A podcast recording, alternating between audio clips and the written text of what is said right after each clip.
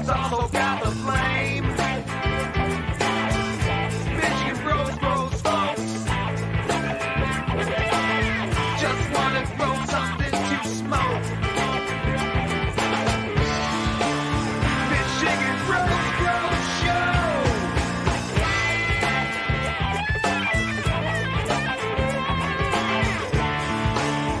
Michigan grows, grows, show. Michigan grows, grows, show. Michigan grows, grows, show.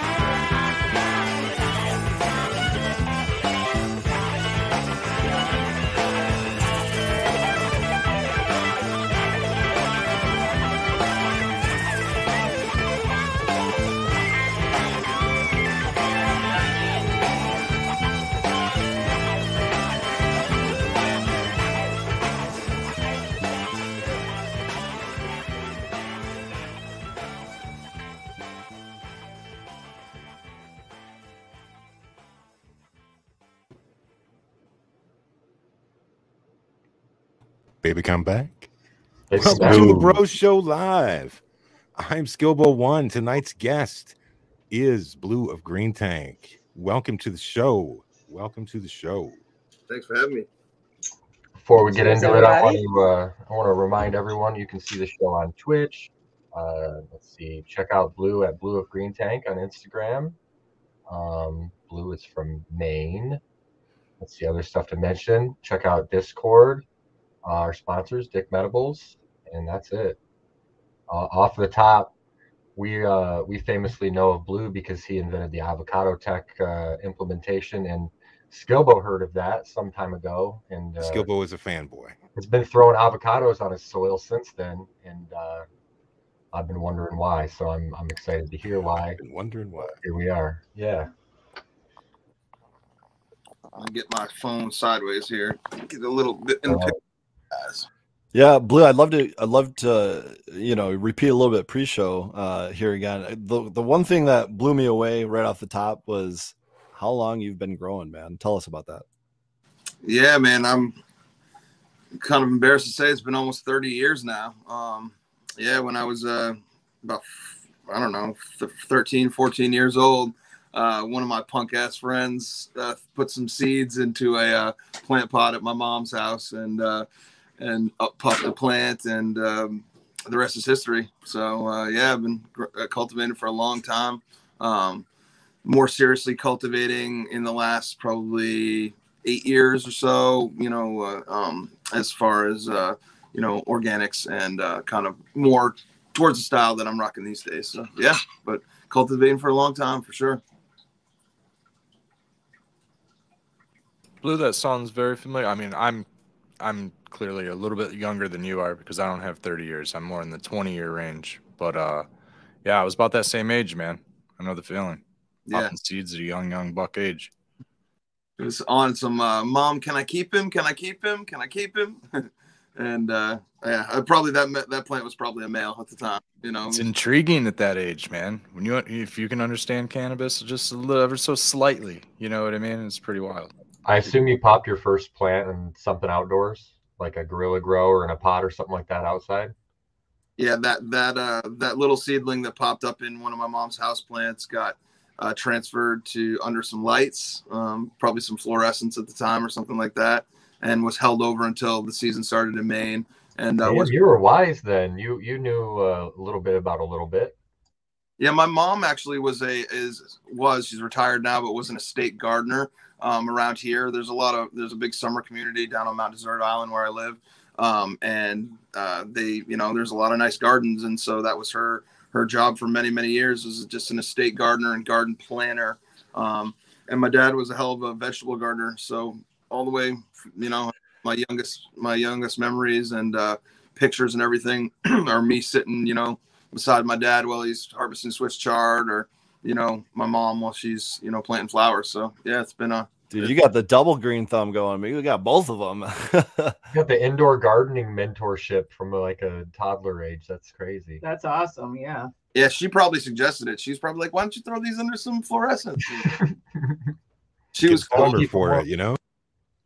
Yeah, but that's that's that's what set it off from there. And then yeah, I used to grow outdoors every season, and then eventually moved into to indoor, and more so as things got um, destigmatized and legalized here, I, I you know kind of doubled down and was like, okay, you know I've got experience here, but let me really learn you know the indoor aspect, because I live in Maine and it's cold. So what's um, the latest you can keep them outside there?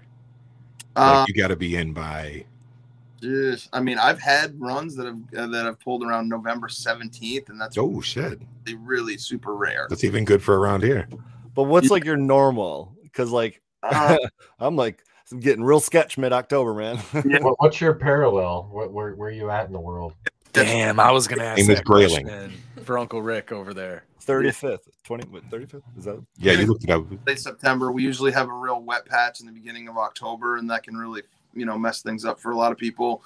Um, but a lot of times if you have some cover or you can stay the course or you have a hoop house or whatever it might be, if you can get through that patch, you'll get, as the weather cools off, you know, the botrytis and all of the, you know, the things that we want to avoid tends to calm down.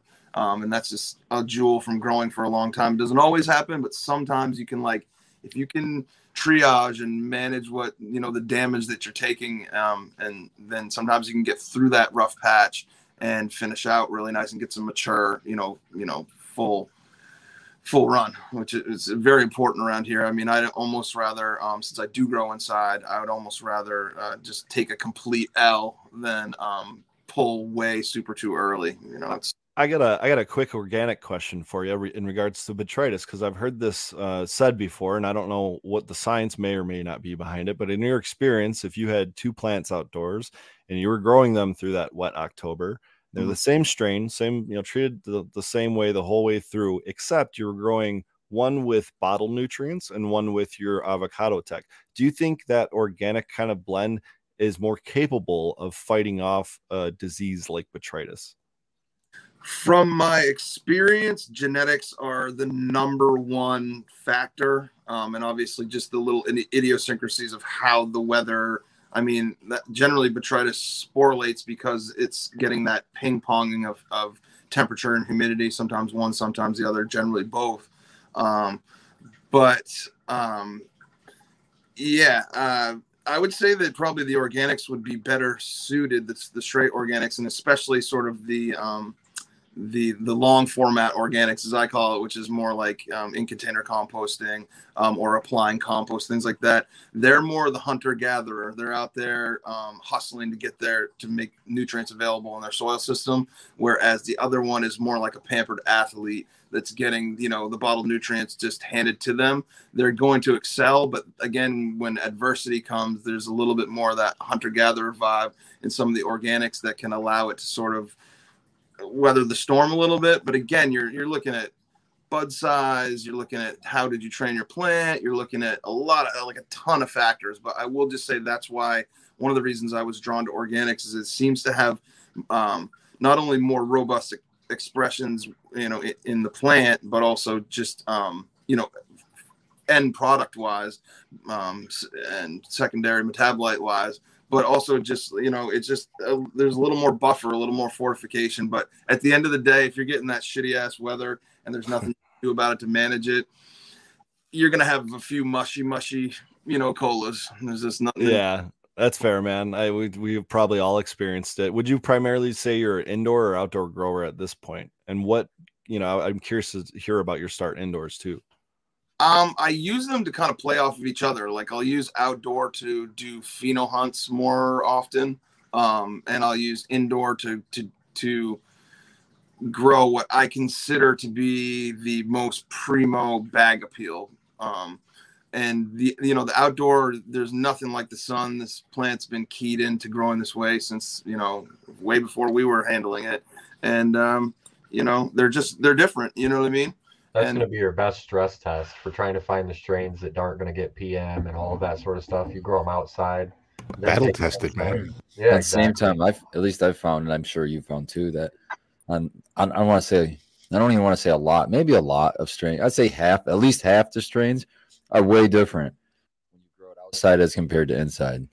It's like sometimes you'll be yes, like, "What the big time? What the fuck just happened here? What is this?" So I can see where, you know, yeah, for, when I tell people when you're pheno hunting, pheno hunt the way you're going to grow it, because it could be different if you don't. I agree, Spartan. I actually experienced that this summer, uh, kind of really for the first time, because I've grown a lot of the strains I've grown outdoors, I've grown indoors, and I've just grown it for so long. But this garlic punch I was growing, I'm still growing indoors. I just posted a bunch of pictures and whatever of it recently from indoors.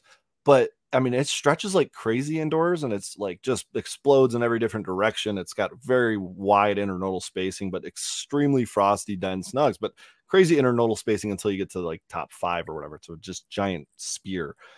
But outdoors, it's stacked and it's stacked and it's which one? And it's stacked garlic punch. Oh, nice. That it did not even look like the same plant until you really looked at the nug, and it's all purple and frosty and, you know, smells the same and everything. But I mean, it took complete different form, and I'm like, okay, this is I'm, I'm stacking a few more of these outdoor next year. You're trying to tell me that these newfangled lights aren't as good as the sun for Growly? They're doing pretty good, and they're definitely doing better than H I D, but there's nothing like the sun. He's right. It's that full spectrum, baby. Yeah. Oh, I see we have our first question for you, Blue. Uh, Jim Owen asks, what are some good strains for outdoor in Maine?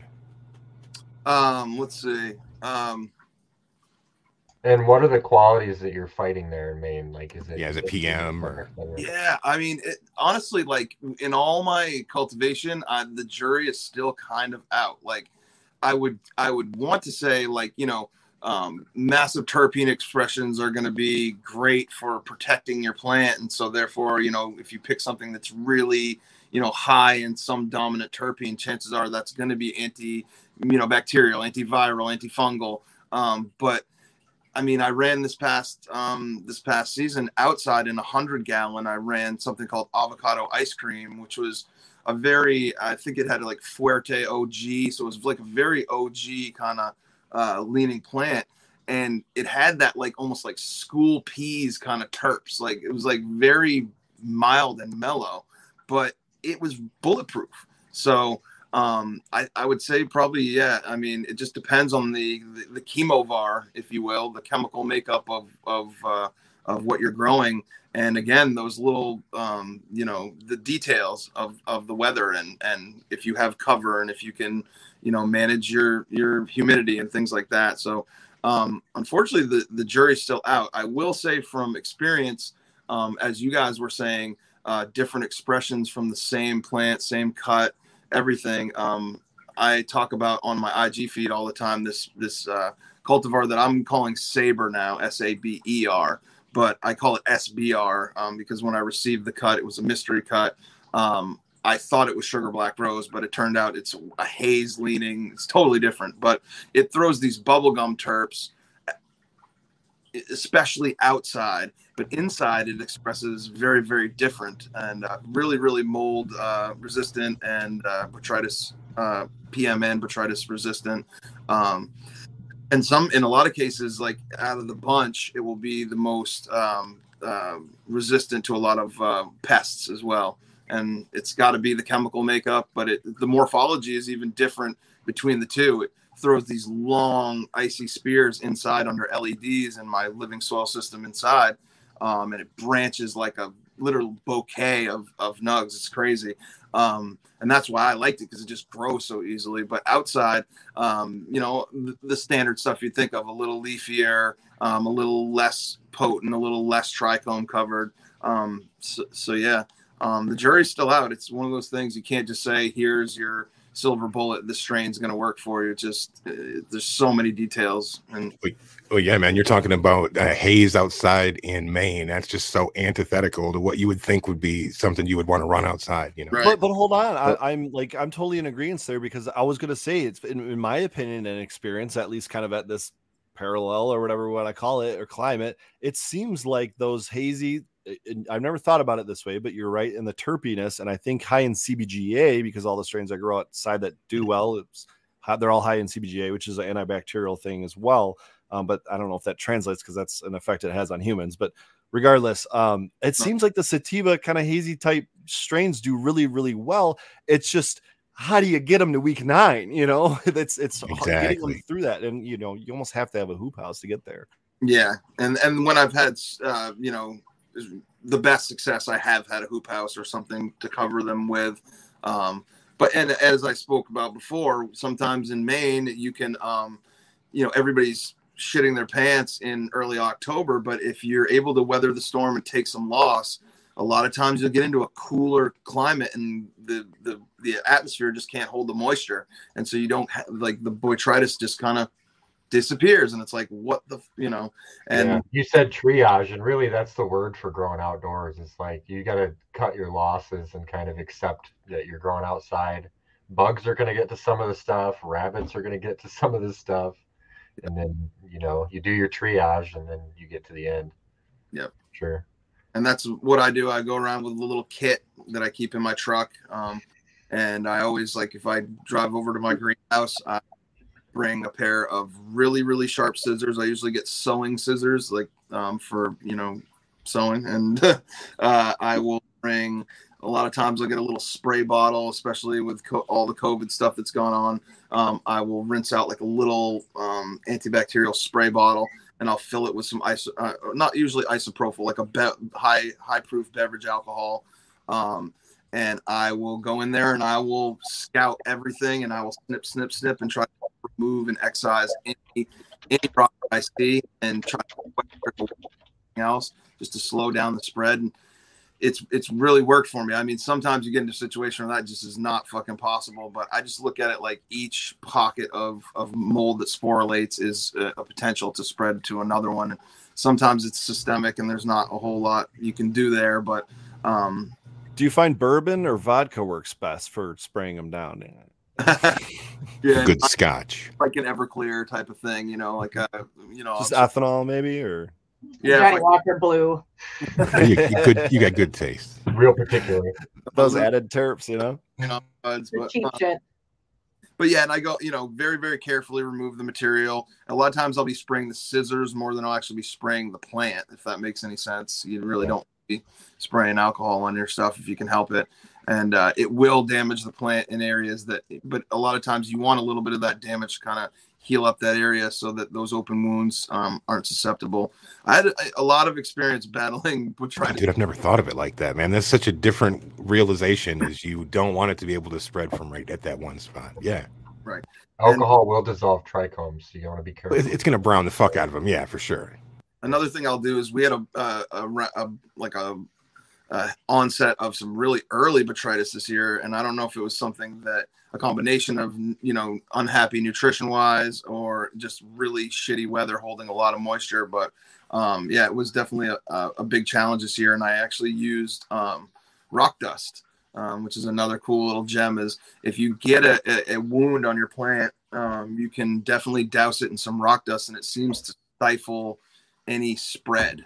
Kind of interesting. It helps uh manage the systemic spread. Anybody who's, who's had botrytis in your stems knows that it, it just is a silent creeper. You'll look and all of a sudden the branch is wilted and you're like, what the fuck? And you look down below and uh, there's some kind of botrytis damage down there, which is causing, you know, the ruining the uh the water um transport. And so rock dust, man, I've I've used it on a, a bunch of wounds, um botrytis wounds, and it actually really works. And I think part of it is desiccates it and dries it all out, and the other maybe something having to do with the minerality. I have no idea, that kind of stifles it. It's pretty cool. Do you run dehum uh, dehumidifiers in your greenhouse? Because I don't know about you guys, but we had a lot of rain this year, and I know that, you know, for me, who's just just throwing out in the open, you know, it's like, oh, free watering. I don't have to do any work today. You know what I mean? But at the same time, if you're in a greenhouse, it's still going to crank up that humidity, and you know, just just blowing air across the plants, you know, through the greenhouse isn't always enough. Yeah, I mean, I do run one. Um, I bring one in uh, as soon as I get some real mass on my flowers, you know, when I start to get kind of a little nervous, that's when I will bring in a little, excuse me, dehumidification. Yeah. Um, and then, you know, but I do also want to get that air movement, you know, as, as good as I can get it, you know, without, without causing too much of a hurricane in there. But yeah. Air movement is key, and also just air turnover, get that air out of there, you know, and moving. And sometimes that's your friend, and sometimes that works against you. You know, I have an interesting situation where one end of my greenhouse is facing a forest, and the other end is facing an open area. And so there's definitely moisture coming in certain times of the year uh, from the forest, and that's a cooler air, and that you, that can work with you. And then other times, you know, the wind's blowing in a different direction, it's pulling hot and dry air in. And uh, you want them sort of at opposite, opposite ends of the season sometimes. And I'll actually take my fans and my outtake, and I'll flip-flop them um, when it starts to get really uh, wet out. There you go. Fired up. What do you got, Bake? You heard the guest, Bake. Fired up. Yeah, that's embarrassing. I couldn't get it. Uh, high octane times T K something from Porch Farmer. Yeah, Porch Farmer's got high octane. I yeah, agree. My that coworker grew that. It's embarrassing. Yeah, get the fuck out. It's embarrassing. Embarrassing, focus. You gotta too. take. You just gotta call you Pone. Just take the baked off. Uh, Damn. Yeah. Oh man. Oof. Oof. Uh, he's Burn. spicy. He's spicy tonight. Odd couples at it. Two misses. So, Blue, one of the questions I like to ask people that have been growing for a long time is, what do you think is the biggest advancement in growing cannabis that's been made over the past like couple decades or so? I mean, you've been doing it for thirty years, so what do you think has been the biggest advancement in either, like, just in general or in indoor growing? Yeah, I mean, I definitely uh was blown away when I was lucky to kind of like double down when the L E Ds kind of hit the scene. um I wasn't really scared. I hadn't done as much indoor cultivation under H I Ds at that point. And so, were you real early? Were you like purple L E Ds, or did yeah. you wait a little bit? Yeah, I did jump in on the purple stuff, which I, I quickly shed that. I, I realized that basically you do get what you pay for in a sense. And I came to Fluence very, very early in there, you know, when they were, what were they called? Spider B M L or something. They had a different mm-hmm. name. And at that point, and I had really been kind of, um, shadowing a dude on YouTube who was from Colorado, I think, who was growing with them, and uh, that kind of keyed me in on um, the results that he was getting. And then I early early on jumped in on, just got like a low power X one, I guess it was, from the uh, Spider from Fluence. And um, so I've been kind of playing with those for a long time, and have there's a learning curve certainly on L E Ds, and I have sort of that's helped helped me um, sort of dial it in at this point. So I, I want to say L E Ds, like that's the first thing that came to my mind when you asked the question, and thank you for that question. Um, and uh, other than that, I think I, I got to give love to BlueMats, only because watering is such a, um, you know, crucial piece of the puzzle.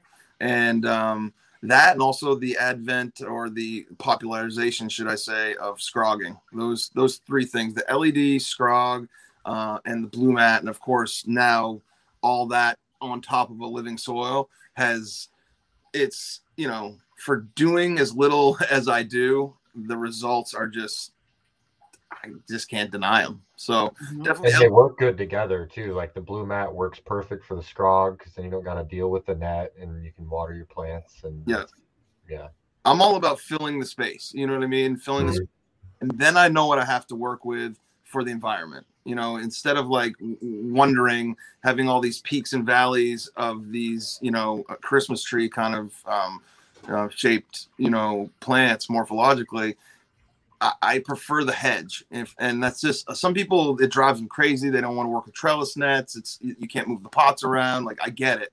But for me personally, like, I like to chock a block whatever space I have full, And then I know what I'm dealing with on the, the humidity tip and what I have to manage and, and stay on top of. And I tend to lean towards cultivars that want to branch. I like branching cultivars. I like to grow um, with low overhead. You know, I, I, I grow now in a space where the, the ceiling is five foot eight, and then Ooh. Subtract your lights and then subtract your, your, your container. Yeah. Wow. I grow these low slung, wide, uh, branchy um, bonsai plants almost. Low slung, wide, what? Yeah, think of the classic, you know, hack type of hash plant style. But then, uh, you know, I, I I don't grow hash plant. Actually, I'm about to run my first hash plant that I've run in many, many, many years, which is the um, super silver hash plant from Bodie. I've got a couple seedlings of that going right now, and that's gonna get plugged into my living soil beds, but. I grow, um, you know, even if they're taller or branchier, I just stay on them. I'm like a torture chamber dude. I, I use uh, lobster, a lobster trap wire, and uh, it's like a coated wire. Um, and I, from when they're young, I'm on them. I set it on them, um, and I just make them grow horizontally. I do not let them grow vertically in veg. Um, and then my vertical growth all happens like right when I flip the flower and allow uh, the stretch to happen. So. Wow. Um, torture chamber, dude. Cool. Yeah. Make it work for you, you know? Right. If you got a limited ceiling height, you make yep. your plants grow in that space. And even even in the greenhouse where I have more headroom, I find that if I start that way and, and start keeping them low and wide, that um, I love the results, because then you do have all that headroom to work with, and you end up getting, you know, two, three foot spears, you know, which is, is great, you know, and a whole lot of them. I like uniformity, and I like, um, you know, nugs that are, I don't know, the size of two lighters put together or something like that. Like I like that um, smaller. So that scrogging probably really maximized your yield then with that. Yeah. For sure. Then uh, that was a gold mine for you.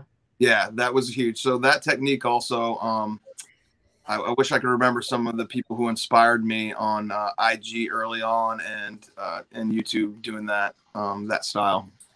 Um, but yeah, there's there was a, a, a gentleman, I think from Australia, I want to say, who was just killing it. He used to make these scrog screens that were like kind of concave, and he would just fill that uh, that space. And he was really a big inspiration. I was like, man, I want to do that, but I want to do that with the tools that I have here. So um, for sure, I think I've gotten there finally. But yeah. The journey. There's a question here from Blue Kiss asking if you've run across a strain that doesn't uh, doesn't like that training style as much. Like, what have you not been able to run because of how you have to grow? Yep, um, I have noticed. Um, I ran uh, Dirty Starbucks.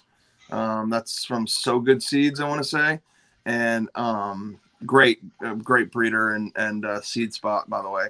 And um, that has some of Kaya's coffee in it from Pacific Northwest Roots.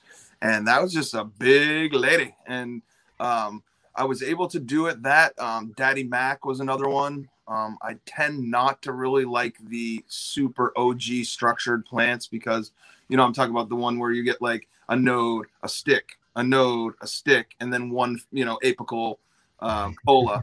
Yeah. I, you know, they tend not to want to branch as much, and they branch kind of at different times. So sometimes if I'm not on them, they'll get away from me a little bit, and I'll grow them up into the lights a little bit or something like that. Um, and that's another interesting thing that I do is I'm not an L E D mover. I don't, I'm not constantly adjusting the L E D and affecting P P F D that way. I leave them pretty much fixed, and I grow my plants up into the L E D so that I've timed the canopy right, that it's going to get the max P P F D when it's, when it should. And uh, then I use my dimmers in the end, and I'll dim those L E Ds back to like kind of like take the pressure off of that off the plant uh, later in its life. And that's just a little dial it in kind of thing that I do that that really helps my results for sure. Mm-hmm. Now somehow we've gone almost that we have we've gone a half hour and we haven't even mentioned avocado tech. And we, I know got let it, we got to let it percolate. We're getting ready. I was thinking earlier about I see the pitchfork starting to come and the fucking torch no. is starting to be lit. So we got it. We got at least talk about avocado. Here's tech the avocado tech guy. Let's Barton, you just don't like foreplay. We I know, man. We gotta let it. We were getting straight to the point. Simmer, man. Maybe simmer. I like to cut through the. I just like to cut right to it, man. Yeah. Tell, tell us about that avocado. I've also heard food drop theory. Is that what you like to call it more, or you still like that? Lady, are you surprised? Um, it's just get rid of that bit. Things where it's, I there's nothing I can do about it now. If I want to change the name, people are still going to call it what it was. I didn't even name it. Right. He just said right. that.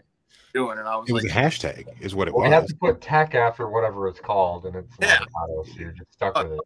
Like, I'm not from the West Coast. I have no clue what tech was as far as you know technology, technique. I looked at it as a technique, um, and you know, on the low, it, that's. I'm glad we we got a half hour in because it's so much more than that. Like that's just it is the main tenet of what I do, but. Um, There's so many other little things that I do that I'm not going to just attribute it all to avocado tech. And, and there's a lot of different sub styles within avocado tech anyway. So, you know, I, I'd love to talk about it for sure, but I appreciate, you know, getting this far in. It's, it's, it's so much more than that, honestly. And I get pigeonholed a lot because people just think I'm doing some little gimmicky technique. And really it's just, it, it facilitates what I, my results. And that's why I rock so heavy, and I just envision it being the just the cleanest cannabis possible when you know every single goddamn thing that that went into your plant. Like it's just that's that I only smoke my own weed generally because I I trust it, you know what I mean? It's complementary to the system. It, it's working within the boundaries of the system. And then in, and it can be folded into other other systems as well. I mean, I'm I don't jump all over the place in grow styles. I do what I do, but I love seeing everybody Uh, implemented all over the world at this point. I have people hitting me up from Chile and Brazil and Russia and South Africa. A lot of people rock with it out there in South Africa. Like it's just well like, quit teasing us. What is this yeah, avocado what tech? What do I yeah. do?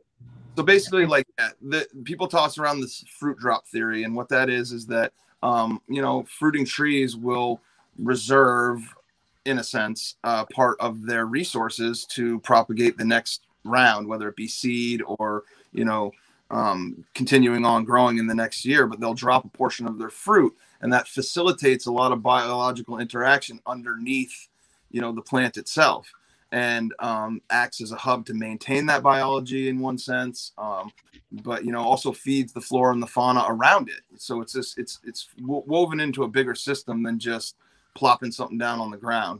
Um and so I just you know, being stoned, staring at my plants, figured, you know, I, I can't, I don't want to do a big messy compost or a smelly jadam, or I kind of just ruled a ton of things out. I don't want to put up a whole medicine. Do you like avocado toast?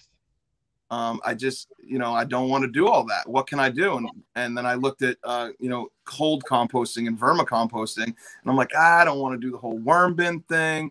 Um, But I was interested in it and studied it, you know, pretty heavily. And then I thought, what are the reasons that I can't do this in container? And I looked at all those different reasons. And then I slowly took out all the negative variables until I got something that was fairly safe, which is something small, you know, and, and uh, something nutrient dense. And that ended up being an avocado. I tried. Not a lot of moisture. Mangoes. I tried eggplant, some other funny things at the beginning, which are a little bit inferior in my opinion. And then came with the whole twice baked potato thing. And so avocado tech essentially is taking a domed fruit, picture an avocado because it's the easiest way to envision it, uh, removing the meat inside and the seeds, pureeing them into a guacamole, if you will, and then adding your dry amendments or whatever way you'd like to steer your plants, adding that into the filling, returning it to the shell, and then putting it face down on your soil system, and your worms come up. They're attracted by the moist, you know, area, good place to hang out. They happen to love avocados as they begin to rot. Um, lots of aldehydes and esters and all kinds of fermentation, a lot of things going on underneath that, um, that, that area. It's a knot. It's just a big knot of worms. We all know that we lose a lot of avocados in our fridge to uh, fuzz and, and, and mush. And so those, that's when you want to use this. Um, and uh, you can fold in something that's kind of specifically timed to the stage of cannabis. Again, you have to put it down a little earlier, and, and it's kind of like a running tally of front loading nutrients basically. Um, and then, you know, the happy benefits are you get worms breeding, you get, you know, um, worms consuming bacteria and fungi, Um, propagating that all through your system by going back down and, and pooping it all around the uh, rhizosphere. And uh, it just, it's a way to sort of like steer the plant if you're adding specific amendments in and biostimulants, but it's also maintain. You just maintain a healthy environment down there for all your critters and stuff. And, and I know I'm doing something right when the macro Uh, I feel like the macro effect, you know, uh, mirrors the micro. So I've got a lot of springtails and, um, you know, orbited mites, mold mites and pseudoscorpions and weird stuff showing up in my system. Um, then I know I'm doing something right on down on that, you know, microscopic level as well. So, um, yeah, in a nutshell, that's what it is. And we can go further into how I kind of tailor things towards the cannabis life cycle. But that was going to be my next question was like, what's your basic recipe for like a veg setup or a, a flower setup? You know, like what are your tailor recipes? Where are you aiming for? Right. Well, so at this point, again, um, I'm trying to make as many of the nutrients Uh, or grow my own version of these nutrients that I can then use um, in what I'm doing. And so you want a nitrogen component um, in your veg pod. You want heavy calcium component in my experience, especially depending on cultivar. Um, and those are the two things I really focus on. And the avocado delivers a lot of micronutrients. I might say it's almost like sp- spoon feeding just the right amount of these, you know, lesser nutrients like copper and molybdenum and all these other things that you want to have a, a full cast of in your system. Um, you know, you're introducing it in a really um, small, mellow amount. Um, and it's just a great way to introduce it into your system slowly, naturally. And you let the plant do a little bit of work for, for what it's going to, uh, it needs to associate, you know, it needs to associate with the microorganisms around it to really take advantage and to eat. And so um, it just folds really well into that basically. So, so real, real quick question here. Coming from a guy that's only really dipping his toes recently into organics. Yep. If I was to take an avocado, slice it in half, put it face down on a cocoa plant without any worms in it, is that going to have any benefit, or do I need worms in my, my pot? So that is comes down to decomposition rate. You know, um, will it be beneficial to your system? I think so, because um, you know certain microorganisms. You're essentially selecting for certain microorganisms in that instance. Certain stuff's going to be able to, to thrive in that cocoa and other things, maybe not so much, maybe not enough diversity. Um, the conditions aren't right, but you will get certain ones and some of the most common ones. And especially if you use any biologicals in that cocoa system that are going to glom on and kind of rock with that. And they're, you know, fungi and bacteria are going to attempt to break, even if it's just ambient floating through the air, or many times I find right on the shell of the avocado or whatever you're using.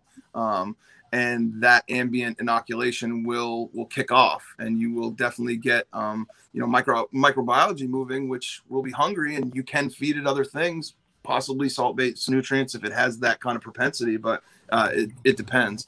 Um, it certainly does not end up being negative for your system. I've put them on what I would consider consider fairly benign soil starts, um, and it's really popped off some lovely things. And you can also take biology from another area and then move it to another area with the avocado tech, mm-hmm. you know, that, that hub, if you will, um, you can bring it somewhere else. So you could take almost like a living soil system and start to convert, or excuse me, you could a cocoa system, uh, if that's the substrate that you want to use, and start to convert it over to living soil. Using yes, sir.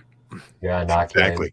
Now I'm well, curious, thing- should somebody who is interested in getting into this, um potentially be concerned about the where they're sourcing their avocados, um you know uh large agricultural farms having heavy metals, yeah. or potentially systemics in their avocados, yeah uh and then that getting into your soil and into your cannabis plant, et cetera, et cetera, right, scaling, testing, et cetera, et cetera. Yeah, I mean, we are unfortunately um you know as growers, we are pretty resourceful in really getting into the finer um, aspects of where our amendments are coming from. And I would definitely suggest doing your research. I would always, of course, suggest using uh, organic avocados because they're just held to a specific standard. Um, and even moreover than that, doing a little bartering and trading with somebody who's in an area where they grow well, um, if you can manage that, is a fantastic way to get a sort of a, a Uh, a little bit more um, assurance, you know, of your source. And again, it's not just avocado. I recommend, um, you know, anything from the curcubit family, uh, acorn squash, spaghetti squash, um, butternut. There's so a bunch of them that you can use. I've used green peppers. Sugar pumpkins. Um, yeah, you had cantaloupe in there the other day, didn't you? Yeah, done that before. Cantaloupe. Yep. Yeah, so, because what you're trying to do is you're trying to use the basically the outer skin of it, and you'll find that those avocados, like I've had the same soil for three years. It's a, it's that four by eight bed, and I can go in when I start digging around. I can still find, you know, like the husks of the old avocado. They're all dried out and everything. But man, it, that's the point is that for girl, you can actually change your soil from your straight cocoa. Yeah. Just by doing this, you can go organic with it with time. Well, and that's and the why worms. The worms also the worms by moving around like that, they're also sub-irrigating and, and allowing aeration to go through mm-hmm. all of your root zone, and it's just kicking everything up, man. And once the system starts working, like we're talking about, dude, you got it made in the shade. Yeah, it really it kind of does its own thing. So how do you figure? How do you figure out? Like, I know you're not going to have like fifty of them, obviously. That'd be way right. too goddamn many. So yeah. how do you figure out like how many per space in a bed, or however many how per often. pot, and and um. Yep. It and how often? Probably not super often, I'd imagine either. It, yeah, it depends on whether you're actively feeding with them or you're using them. It depends on what you're using it for. If you're using it as a as a method to breed worms, um, you can get away with less because it just becomes a hub. But I never use more than a half avocado for one plant. I grow bigger trees, like I grow fewer plants, bigger plants. Um, I would not suggest being wasteful with it at all. A lot of times you can get, if you have two plants spaced closely um, or fairly close, you can get away with one in between the two, and those root systems will both kind of interact and access with the hub that's going on in that area. So um, if, if you're actively feeding with it, um, I, I've generally started to lean towards larger vessels, you know, um, things like the acorn squash, or I'm really digging spaghetti squash, man. They just, it's got a great um, hard uh, shell that lasts sometimes through multiple fillings. Um, you can totally grow them yourself in just about any climate, um, and they they they store fantastically. I mean, I have um, some spaghetti squash right over there from from this past season, and where are we at now? We're in February. And Dude, man, I got one sitting on my counter still, bro. Well, talk about knowing your source. You're growing it yourself. You can build your soil for that too, and know exactly that you're good to go. Exactly. But I think about it like this: is we're talking, uh, it's assumed we're talking about either some kind of sprayer or uh, like you're talking about with the blue mats and things like that, where you're able to keep a consistent moisture level to it. Yeah. It's very hard to do this if you're hand watering it, because you're going to start to build mycelium. Like one of the things that I love to do when I made my mix was to add um, and get my enzymes going by throwing in the malted barley at the same time and yep. some rock dust, man. And, you know, you can just go down so many different rabbit holes of the different things that you can add, like you're saying, and really, yeah. really get into the minutiae of it. And, and mulch is your friend. I mean, some people, um, you know, it has to be various forms, but that's another way to get away with it. And watering is to mulch. Um, and if you mulch, that dome is going to stay, um, you know, at the humidity center underneath it and just maintain as a hub. And you can totally do it uh, hand watering. You don't have to have it. What I like is the autopilot aspect, and also the uh, continual oxygen, oxygenate. I can't, I'm not going to be able to say it. Oxygen Oxygenation of, of, of the whole area uh, due, to, due to the drip. So the drip emitter is constantly dripping down on the dome, cascading over the dome. Um, carrying ambient biology in the air down into your soil as well, um, or anything that again happened to be on your on your uh, your your dome. And uh, yeah, it's just it, it, it's a good synergy. I've, I've noticed I've trialed and errored it, you know, for years now, and it's just it, that's the way it seems to work the best. Is just to have that oxygenated drip. I'm sure spray or uh, you know sprayers would be fantastic as well. Um, but I use the BlueMat just because it's pass passive um, and it's gravity fed, so. No moving parts really per se. You could dial in the moisture level exactly. Right. So, so we use like the the blue mat meter that actually goes in the soil, and it'll tell you the, the percentage of moisture in there and shit. Yeah, and I'm not Mister Perfect watering either. Like I have dry spots in.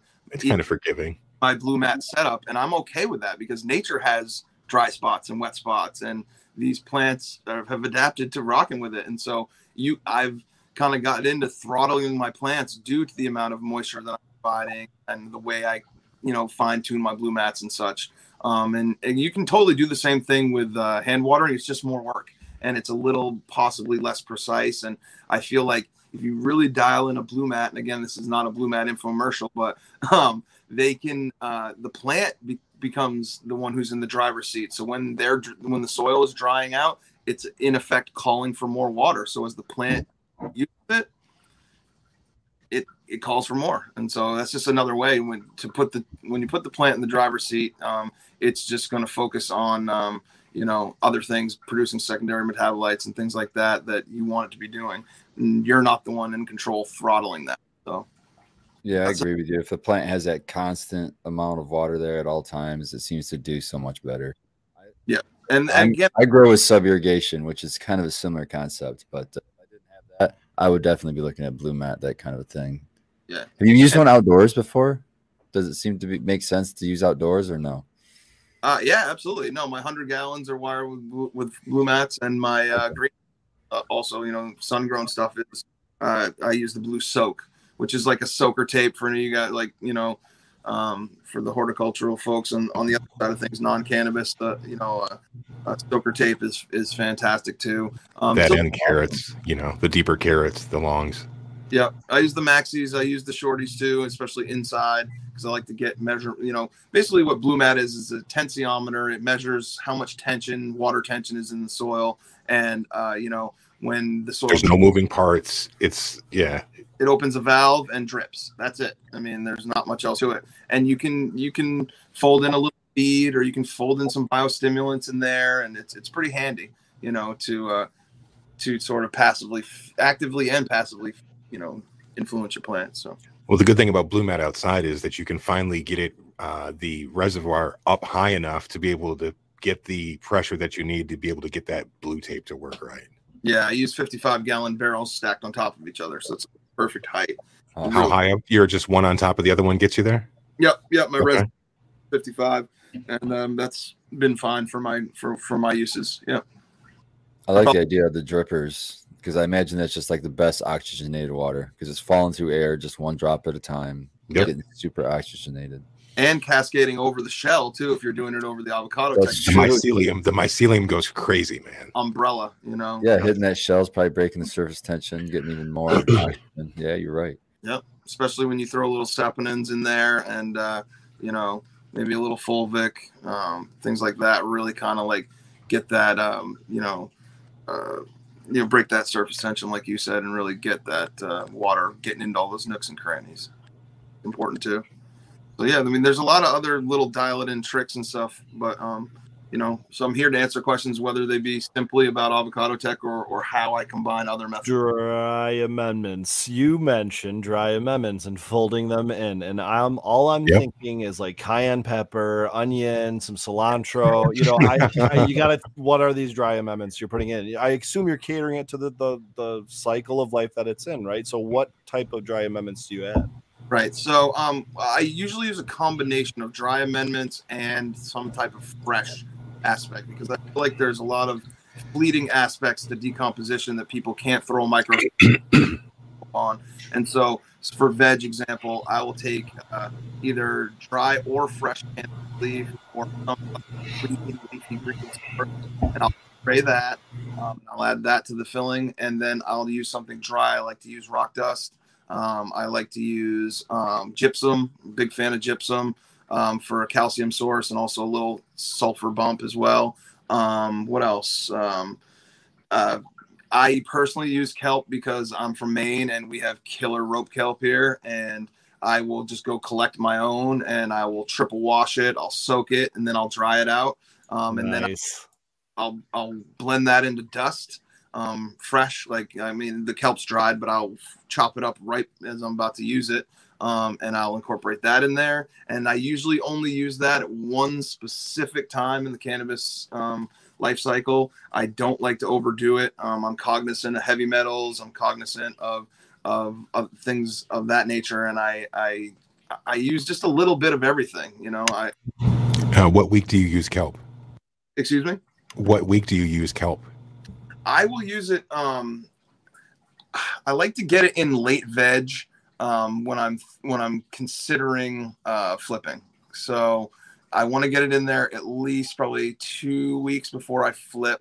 And the reason why I want to throw it in at that point in time is um, the biostimulant aspect more than anything. I want to create lots of nodes and lots of branching. And kelp is key for that. Um, the, you know, the hormonal aspect of that kelp and the cytokinins that it brings to the table are um, our killer. You just, again, don't want to overdo it. It has a great cast of minerals in it and such. And I know a lot of people use it for that, but I would be more likely to use uh, something like a fresh seawater or some foliar for the mineral content than I would be to load a bunch of kelp into my soil. That makes me pretty nervous. Um, it's an old trick, you know, an old gardener's trick, especially here in Maine on the island. You drive around and look at people's gardens and they swamp the whole top of the garden with, with seaweed at the end of the season and at the beginning of the season sometimes, and they'll let it break down over the winter. Um, and that's just been an old trick because it's cheap and easy fertilizer. But I imagine the, the heavy metals at this, this point in the game are pretty heavy in some of those veggies. So I Probably, just, yeah. as a biostimulant, um, what else do I use? So yeah. you know, mineral component with the rock dust. Um, and then you got your, you know, your calcium, generally gypsum. I like gypsum because um, even if it's the granulated type, um, it's very reactive with water, especially if you have a water that you're using saponins with. It, it breaks down quicker than you would imagine. Um, I do use oyster shell, uh, flour or meal, or however you want to say it. Um, and some of my stuff is a slow, long burn calcium um, input. And sometimes I'll incorporate that into the avocado tech, although I don't like to as much because um, the things you really need to take into consideration are the texture uh, and the abrasiveness of your filling. And you don't want it to be too jagged or anything that's going to interrupt the worms coming in there and having their little love shack.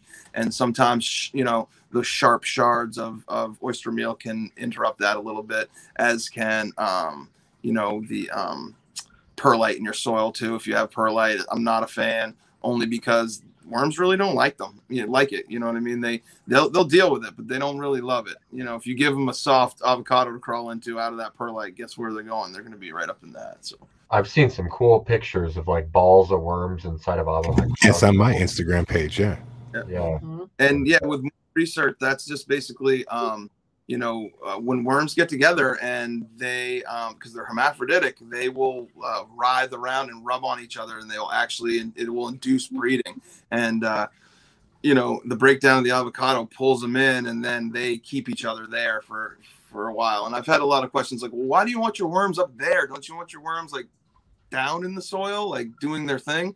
And if you ever watch a time lapse of like a worm farm, they come and go and come and go and come and go. And uh, they they take with them, you know, what they've what they've ingested up top. They'll take back with them down into the soil at some point. And uh, it, trust me, it's it's beneficial. Well, and they're aerating the soil, so you got to, you know, by having that up in the top, it's beneficial because they got to go get it and then go back, and you know. Yeah.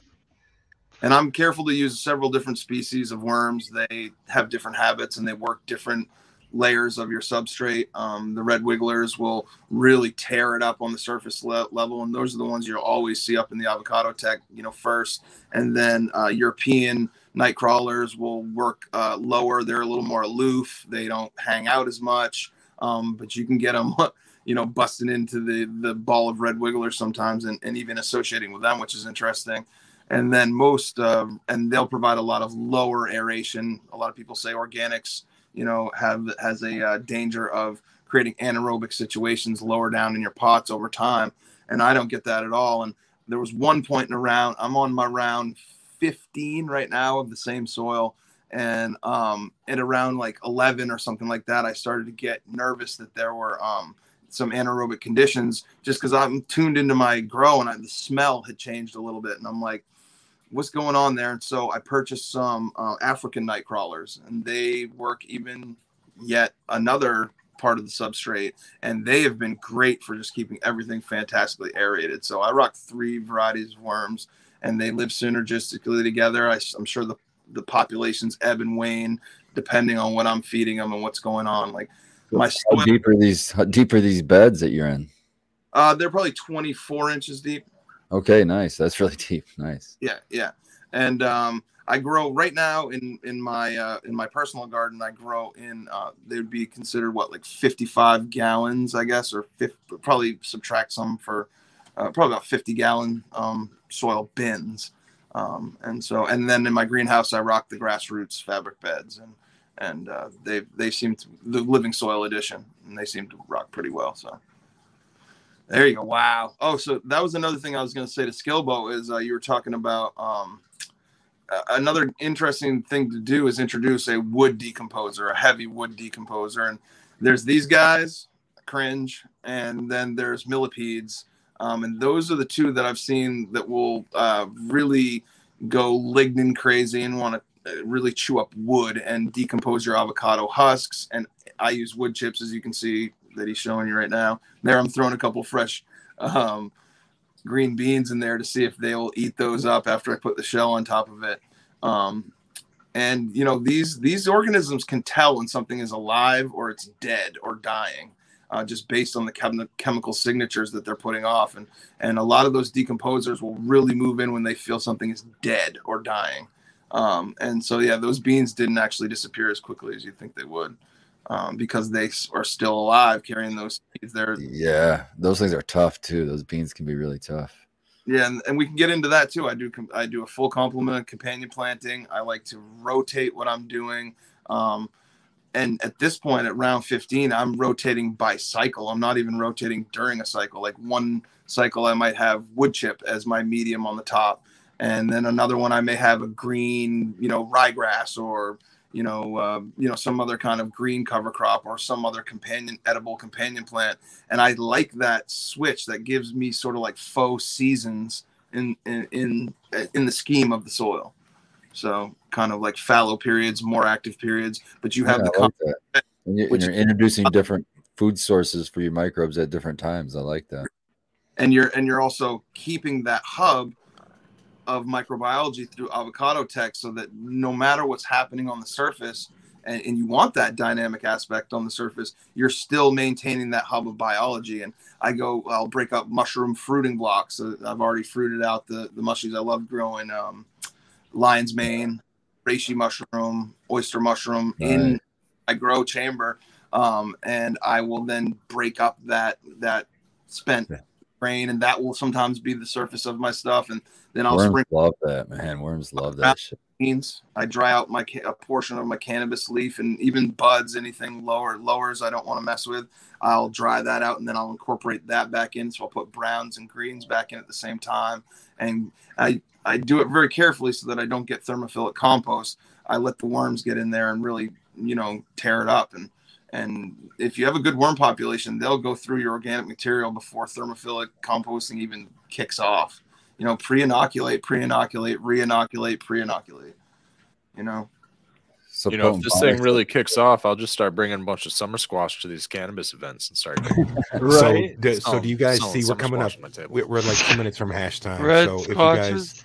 have a chance, go get your pieces, and we're going to all celebrate together, hash time. But now do you see why I'm fanboying off of Blue for all this time, Sequence? You you well, asked I'm in the being beginning. Serious, man. I, I can really, like, it, it, you can you can go so resourcefully deep. Grow some spaghetti spaghetti squash oh, in exactly, London, man. man. You can grow a exactly. spaghetti squash vine on, like, two or three seeds and get yourself a few dozen probably spaghetti squash. Well, let's talk about storing those, uh, Blue, because you said you can hold on to those. So if you grew like enough for the season, you could hold on to those through twelve months to be able to rock your garden? Just about. I mean, maybe not a full twelve, but, um, and again, it depends on your storage, how you're storing sure. them. If you have like a proper root cellar or something like that, you're killing it. You know, you can probably, and that's the thing is, at the end of the day, worst case scenario, you have a dried out gourd vessel that you can just fill with your filling. Right. And that's Um, rehydrate. Yeah, well, I've been jumping into like trying uh, grains like quinoa and um, what else have I been doing? Um, farro and things like that. Uh, tempeh even I've used. Um, interesting stuff like that to like be your carrier and then still use those mineral, dry mineral amendments and those fresh amendments. I love using dried uh, fruits uh, in, uh, in late flower as a potassium source. Um, that's another jewel and that helps um, – you know, and in, in my opinion, helps uh, facilitate uh, terpene production as well. So, yeah, I'm a big fan of dried fruits and, and folding those in. So I usually, you know, I use what's at my disposal. I try to keep a scrap bin that's like my eye is towards. I'm going to use this for avocado tech. Like right now I have a, a like a, a, a bin that I'll throw things. Hashtag. Hashtag. I'm with it. I can't play the song today because I'm at Painted Lady's house and I don't have that set up yet. But uh, just imagine that we're listening to the Catachronic play the hash time song. You could hum it for us. So this is a good question in chat from Potent Ponix, and it was answered in chat by Cheddar Bob. But uh, they're asking about those isopods that you that one picture. Yep. And he was asking if you had any issues with them going after uh, younger plants. And Cheddar Bob said that you use some kind of a tape around yep. the stems to keep them at bay. Yep. So um, one thing I've uh, noticed is, like, again, I'm not trying to micromanage my garden all the time. I'm trying to observe it so that I can kind of start to see a common theme. And at first I like had introduced Stratiolaelaps to my system, and they were like the king shit in my soil. And then I introduced, um, or then hitch, a hitchhiker uh, millipede came in and created a whole millipede population, and they were chewing up my wood like crazy. Cheers. And then uh, after that, the woodlouse rolled in, again, a hitchhiker of some sort. And um, they turned out to be voracious but little bastards on tearing up your your vegetation, especially when it was young. Um, they are they need to be pampered. They like a certain moisture level. Um, if you don't provide that moisture level, they're going to go get it in your plant material. Um, they're they can be little fuckers and they can be maddening. But um, what I did is I used the same sort of observation that I'd use in other um, aspects to figure out a way to to to make my plants inaccessible. And what I did was um, foil tape, which is, you know, you tape up vents and things like that. It's a sticky on one side and foil on the other side. Um, what I did is make a little cone, and I invert the tape so the sticky is on the outside, and it's a really good sticky. It's kind of a gummy kind of tanglefoot sort of sticky, and you just make a little um, a little cone shaped um, you know barrier on the stem of your. Yeah, there you go. Damn. Um, And they run up there and they get stuck, and that's end of story for them. And they'll desiccate and dry out before I even get to them from the night before. Here's a couple starts I just put in. Yep, exactly. Um, and this is part of the saga of my last run, which is I feel like kind of a champion right now because I was able to knock those fuckers out completely, and I was able to beat russets for the first time. I've never even I didn't even know what a fucking russet was practically a few years ago. Um, and I received a cut this summer.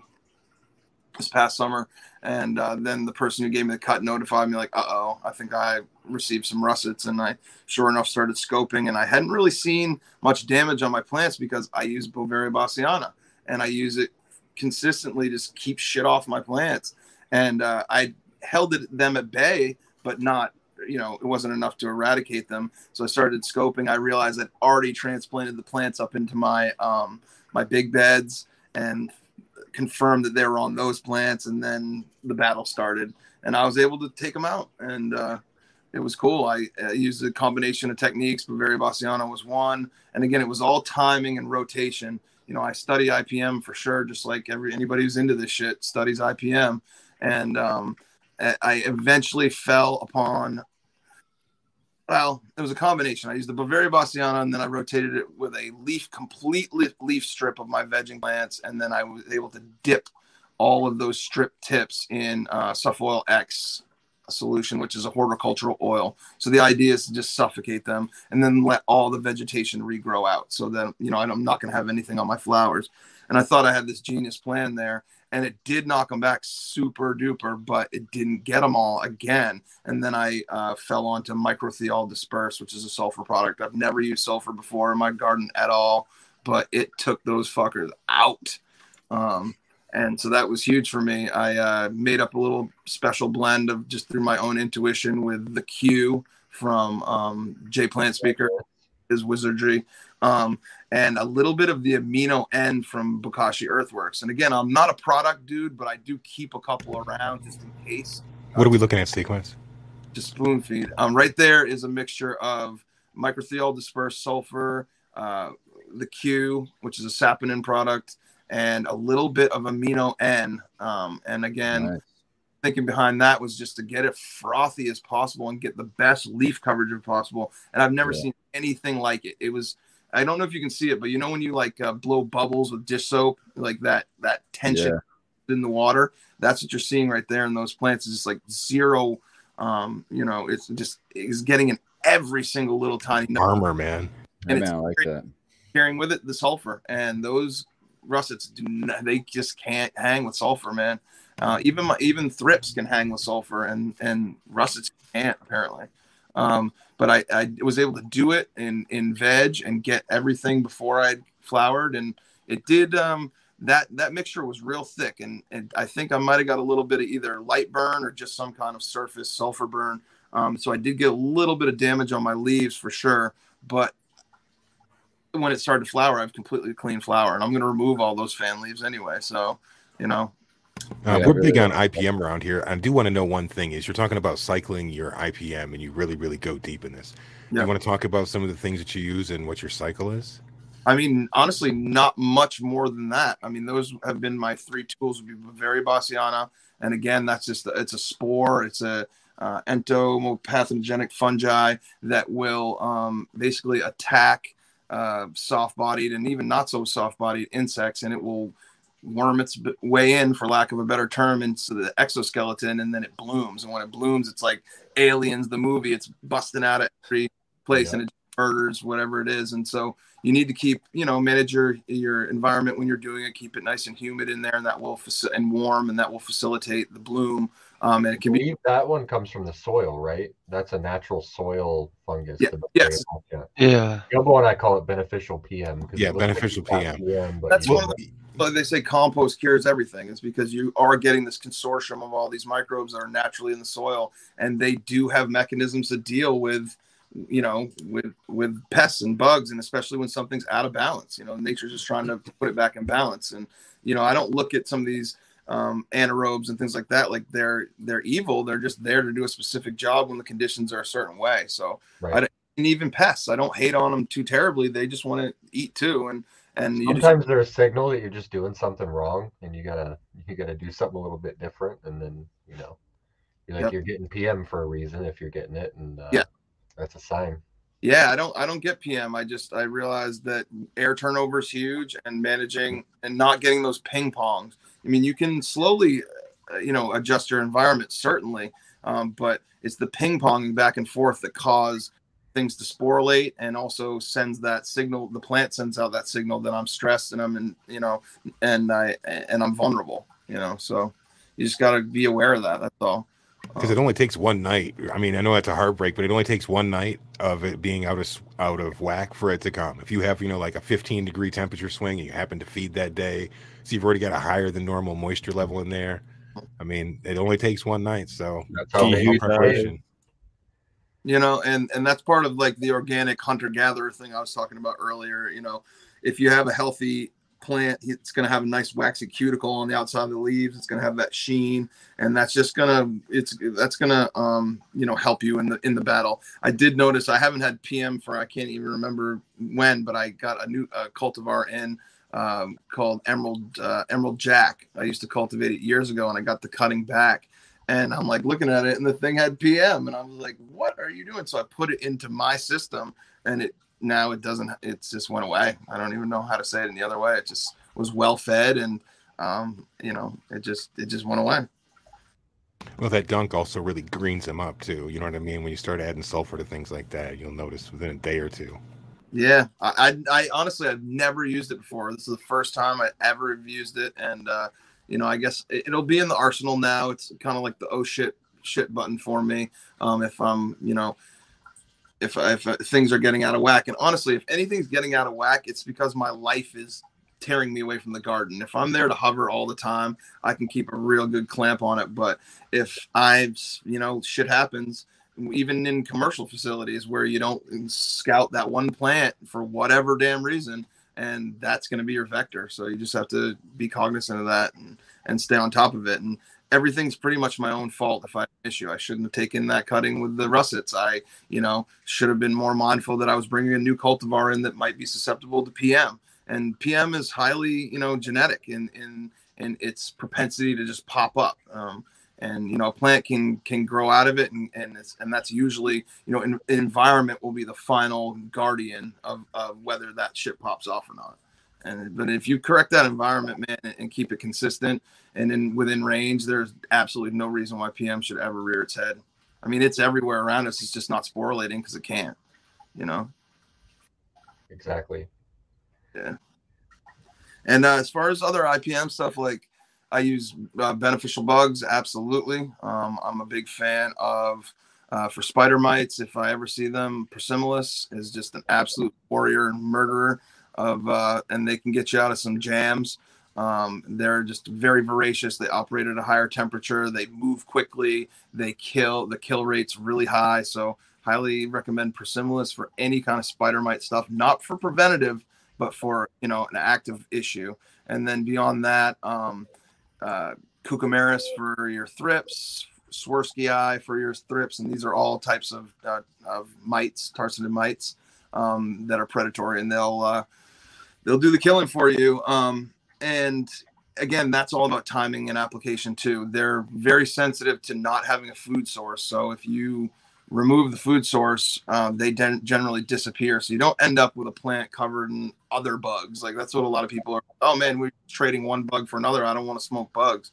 But I'll tell you, man, if you get used to applying these bugs, you will see them vanish and it, into thin air if you don't have a food source. So even ladybugs, man, and those, those you don't have to scope. You know what I mean? You see those yep. just start flying into lights like dive bombing, you know, kamikaze style. I don't know what to do, but um, yeah, I'm all about predator mites. You use nematodes?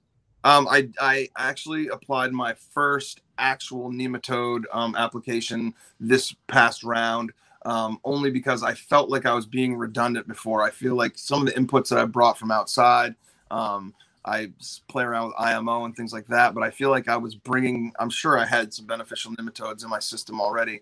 And the only reason to use them would be to, again, as a knockdown, um, if you've got something popping off in, in the soil generally, or something that has um, part of its instar or life cycle is in the soil.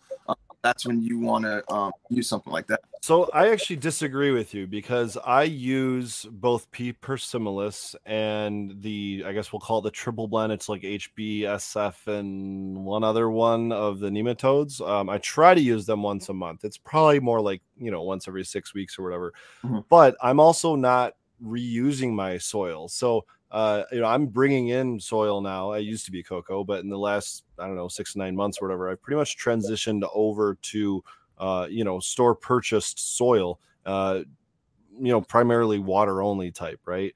Um, but you know, here I am flipping to organics, and for the first time in like five years, I'm seeing fungus gnats. So I'm like, all right, bust out the yellow tape. You know what I mean? And those, take care of them real quickly. But, um, I, you know, I do employ the nematodes and usually P. persimilis, because that's just, you know, spider mites are the, the one thing I don't want in my garden. So, uh, you know, being a, you know, a, basically in a building that you travel in inside and outside of, it's not a commercial facility set up, you know, where you've got a lot of different ways to handle that um, before you get into the garden. Um, I try my best, but you know what I mean? I, I work outside as well. So uh, those are the, the kind of the two things that I want, I don't want in my garden. Um, you know, of course, powdery mildew is the other one, but if we're talking pests, it's definitely spider mites. Yeah, no doubt. And that makes sense. And that's a good, that, that's a good reason to use them, honestly. Um, with the reusing of the soil, I kind of have a d- little bit of a different approach. And um, all I can say is Stratiolaelaps, bro, on those on those fungus gnats. Right. Once those and babies... And the Beauveria bassiana. You, you have like the three-pronged approach. You like you got the Beauveria bassiana that's going to fuck them up. You got the nematodes S F, which is going to fuck them up. And you got the... Well, it used to be the Hypostasis miles. Now they call it Stratiolaelaps scimitus or whatever.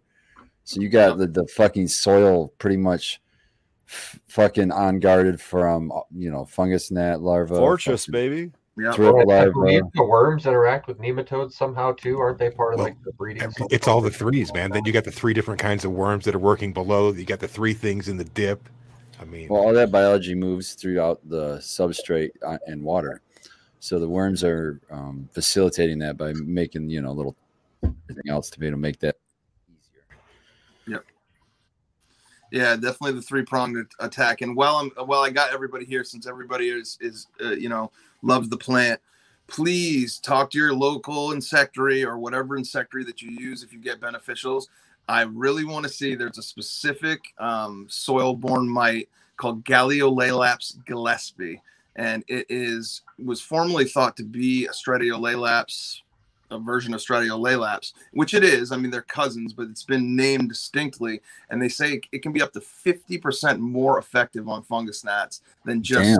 standard Hypoaspis or Stratiolaelaps. And they only are being reared because they were discovered in Canada, or they were isolated in Canada and then reared. Um, uh, and they will not ship across the border. So I need all my growers out there to to send emails, to make comments on posts. Gaeolaelaps, and it's spelled crazy. Um, but yeah, someone find us the spelling code in chat. I can't share that. Yeah, somebody give me a copy. I um, tried. Google literally gave me zero results for what I typed in. Bob is in the chat. I believe I sent him the name uh, before, but it's like G A E L E A E L A P S G I L L I E S P I E or something like that. Gaeolaelaps Gillespiei. Gillespie's the dude who uh, who um, discovered them. I'm going to remember is Dizzy Gillespie. They look a little different. Like, I don't know. Is it a nematode? Nope, it's a soil-borne predatory mite. Oh.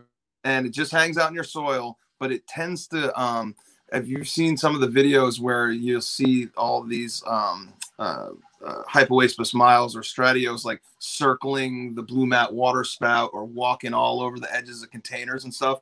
These guys have a real propensity to do that. They're like m even more of a rover than the... Um, than the others. And some people use rove beetles and stuff too. I don't use roves. I prefer to keep it keep it small and, and murderous. Um, so are these guys pure carnivores, or do you have yeah. to keep food around?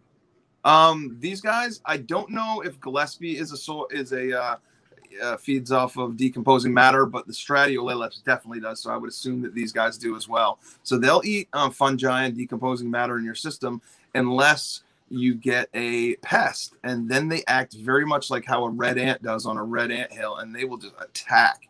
And uh, in, if that's the gardener's hand, sometimes it's the gardener's hand. They're so small they can't bite you, but I'll be leaning in there taking a video, and then I'll look at my phone, and there's like fifty of these things running around on my phone. Oh, holy crap! And they're they're pretty voracious. I love that. Bitten by, but people think say they're not big enough to bite, but I swear to God, like they'll at least clamp onto a hair on your arm or something. I don't know. They're but they're. That's... And they they pretty much stay put, um, especially the, the, uh, very similar to the roly-poly. If you keep the moisture level right, if you keep the decomposition going in your soil and keep the, everything right, they, they don't crawl really up into your plants. Maybe would traverse some of your stalks a little bit, but they're really for like things like fungus gnats. Um, I just don't have them. I haven't had them in a long-ass time, and if they come, I just look at them and laugh and wave because I know they're food for all these fuckers down in, you know, the snake pit I got in the soil. You're fucked up now, yeah. Yeah. An... I'll actually, if I get some fungus in a smaller container, like something that I'm my seedlings or I'm vegging out, I'll go take a scoop of my soil and I'll just bring it down. I'll top dress it under those pots, and then bye, they're they're done. So it's so a great. You were on Mister Grow It not too long ago, weren't you? Did yeah, you on Mister Grow It show not too long ago. Yep, yeah, he reached out to me, and uh, yeah, we did a little episode and. Uh, yeah, it was great talking to him. This I love. I love talking to the people in, in different disciplines, and yeah, and talking about you know ways that you can inc incorporate this into what you do. I'm not saying you have to wholesale abandon the way you're growing, and I think that can be really near and dear to people's hearts. Like if you've discovered something that works for you, why do you like? Why would I do that? You know, if you've invested in a in uh, the infrastructure to do a big compost pile and you make killer teas, like do that. That's they're fantastic, but this was born out of something that you can do small in your kitchen. Um, I was trained as a chef. Like that was my, what I, my career path in life. And then I kind of abandoned that, but I, you know, so it, it, it fit with my sensibilities. And if you're handy in the kitchen, then this is like, and even if you're not, it's no harder than making the spaghetti sauce or something, you know, it's, it's not too crazy, but you can get as into it and crazy with it as you want. You can get the most regenerative, amazing closed loop sources, or you can go down to the store and buy some avocados. That's up to you. I'm not preaching that. I'm just telling people what I do.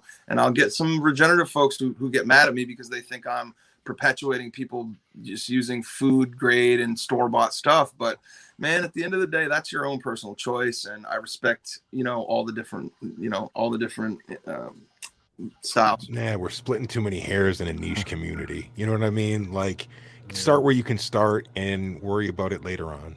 Yeah. Well, I like how you talked about like the fruit drop thing and like how it, it is the natural way of things for like these things to just fall down on the ground, replenish. You know, decompose there, and so you're doing really an organic thing, truly an organic thing, I think. So, so think about this as like a mix. You could take like Craft Blend. And you could take the scoopings out of whatever you're using. Let's say you're using the uh, spaghetti squash. You add that together. I'm telling you, I would add some rock dust to that. And maybe when I grind up my enzymes, you get that malted barley in there, and it's just going to all go. the one word you used earlier, Blue, was thermophilic. And yes. you were talking about the mixture between greens and browns. Thermophilic. And that and, would be, thermophilic is when you create conditions biologically that will heat up the, you know, heat up the compost. Exactly. Um, and so, you know, you may want to avoid that. That could burn roots. That can do, I understand why you would not want to do that on top of a plant or next to a plant or close to a rhizosphere. That's, I wanted to get away with that, away from that. And that's the other thing is that, you know, the avocado is nice in a sense, especially for indoor growing, because it's, this is smaller, and the, whatever, as I said, even if it goes off the rails, the buffering capacity of your soil system is going to take care of that for you. And I use also bokashi because it's inoc- pre-inoculated with um, flocculative anaerobes that will, um, that can deal with anaerobic or uh, aerobic situations. And so if you get something that starts to get funky, you know, a lot of times that will take over and kind of still digest your, your pod and keep things moving. For anybody out there interested in trying it, it's texture, texture, texture, texture, texture, and moisture.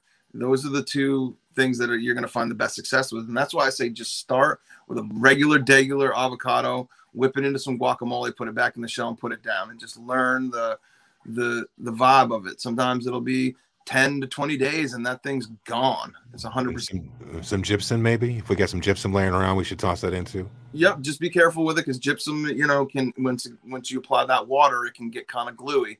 Um so just, you know, I'm talking teaspoons and tablespoons here. If you go back on some of my posts, um I will kind of make like a little color wheel, or like I'll like try to put each ingredient sort of Um, on there and the amount that I'm using it. It's like, you know, I'm talking like you could hold it all in your hand. Um, you're not going super duper crazy here. You know, you're you're relying on your biology to unlock those ingredients over time. You, uh, if you get the right mixture of ingredients in there, do the worms uh, eat it up faster? Like, do you notice that this is like a more tasty blend, so to speak? I mean, at the end of the day, the worms are called in by chemical signaling, but they stay for the fungal and bacterial component of the breakdown. They want to eat that, you know, and so, yeah, if you get the right mixture in there, it will sometimes go gangbusters. I get people hitting me up all the time through D M and P M being like, hey, my, my pod's not breaking down. What am I doing wrong? Like, I'm keeping it moist. And then I'm like, well, what did you put in it? And then just the chef brain kind of takes over and is like, yeah, what's the what's the consistency like there? Because a lot of times you'll mix something up, it will look moist, but then it will set up like cement. You know, so if you put too much of a mineral component in there and too many dry amendments in there, and think of malted barley, that's going to absorb moisture. Ooh, like, that'll turn into glue real quick, man, yeah. Like on top of your soil and shit. So you kind of, I would almost recommend for people starting out to make the filling and then let it sit for a little bit and uh, just see where it sets up and where it finally finishes. It's not going to rot. You know, that's the whole point. You want it to rot. And so I, you could even put it in the uh, freezer or the fridge and like really check it. Because I'm telling you, nine times out of ten, when people don't have success with this, it's because of the consistency of the filling. The worms are just aren't necessarily attracted to it more than whatever else you have going on in your substrate. Speaking of uh, checking it, have you had the opportunity to do any lab testing on any of this? So that's it's that's an exciting new development. Um, I have been rapping with uh, soil scientists. I don't know if I, I I went on the show with um, the Living Soil Deep Dive with Leighton Morrison and um, and Brian, um, and they uh, Leighton offered to take a look at some stuff. I unfortunately, like a dum dum, I get these offers sometimes and I don't follow up on them. And uh, he he offered to take a look uh, just to see how much diversity I had, you know, directly maybe underneath the avocado and the soil system.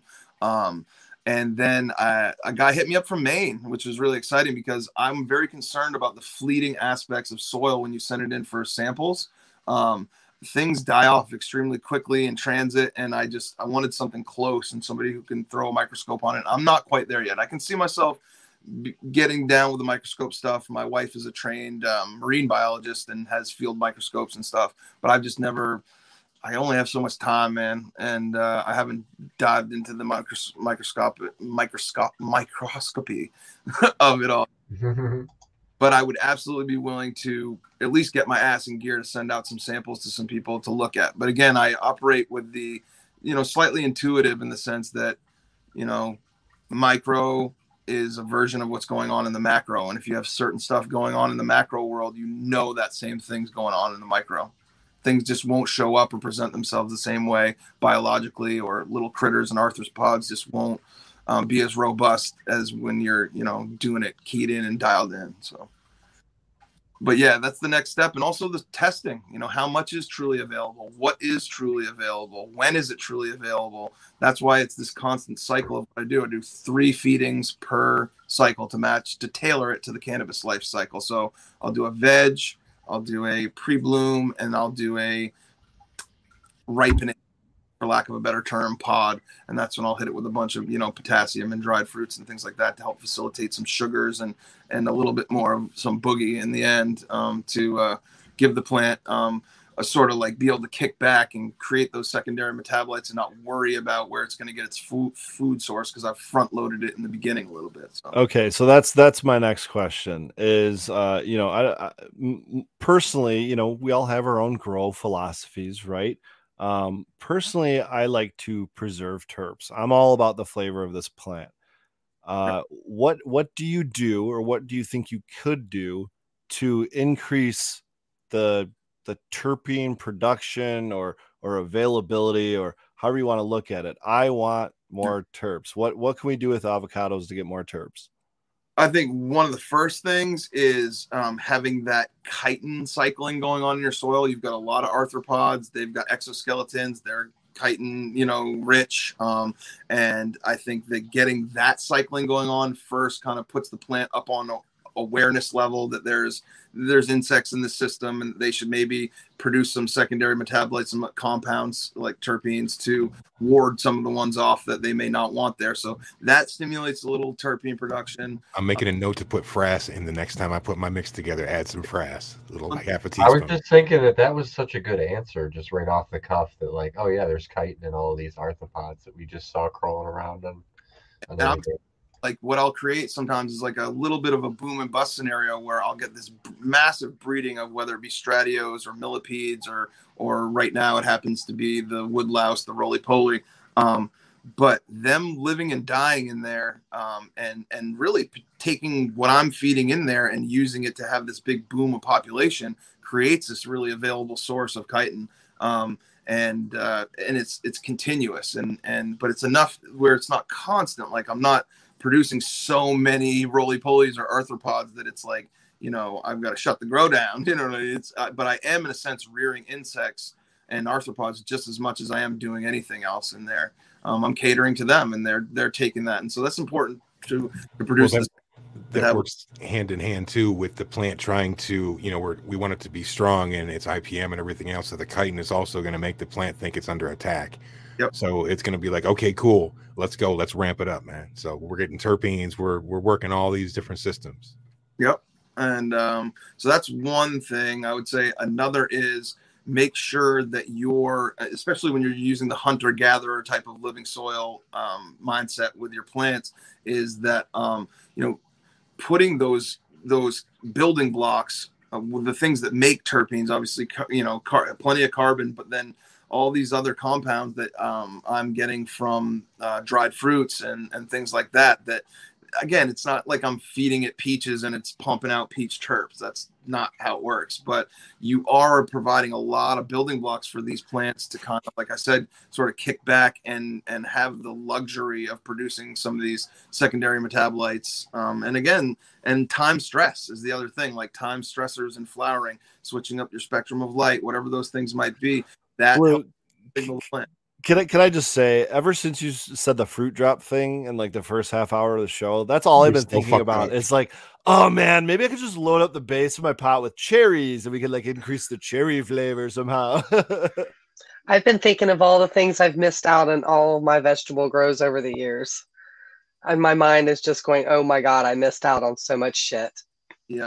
And you kind of, it's, it's funny, like that's where my mind went initially too with the cherry, like, oh, you know, the answer is in a weird way and not a direct way. Yes. I mean, you can do that because you are putting those precursors back in your soil as they can decompose down. And so will it be immediate? No. But w- is it possible? I mean, I guess if your cultivar is predisposed to pumping out cherry terps, then there's got to be. You're not soaking up the flavor and pumping out weed that smells or tastes like that, but I guarantee you, you grow some uh, cherry pie and feed them some cherries, you're gonna well, like. That's, that's kind of what I'm thinking, because I, I, I, you know, I've been planting fruit trees every year in my yard, just as you know, just something to do, I guess. And uh, maybe in like ten years, I'll just pop out some cherry trees and grow some like cherry lime haze, and pop out some, uh, I don't know, apple trees. Yeah, grow some apple pies. See what happens. Make sure you call me and let me know. More clementine. Abolish needs to start growing that baby poop tree then. Right. No. I was just thinking I better stay away from the squash. I don't want my cannabis so to taste like that. I had a plethora that. of pawpaw trees, and I never knew what to do with them. This would have been perfect for all of my pawpaw trees. I mean, I, I w had nothing to do with them. This would be awesome. So, yeah, yeah. And I'll address, you know, I guess while we're on, on the topic of it, um, like, any of you guys have any questions that or fears that I can address by doing it? Like uh, one was uh, fruit fruit flies. People were like really freaked out about fruit flies. And I'll be honest with you, you can get into a jam with fruit flies, not because they're going to do anything to your plants, but when you have sticky nugs in flower and you put the wrong sugary, you know, pod down, and it's August when everybody gets fruit flies or whatever. Yeah. I mean, obviously use common sense. They're going to come around.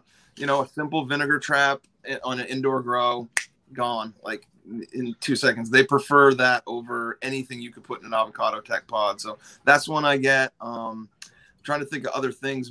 People get concerned about molds and funguses, you know. Grow. I was always worried about the smells.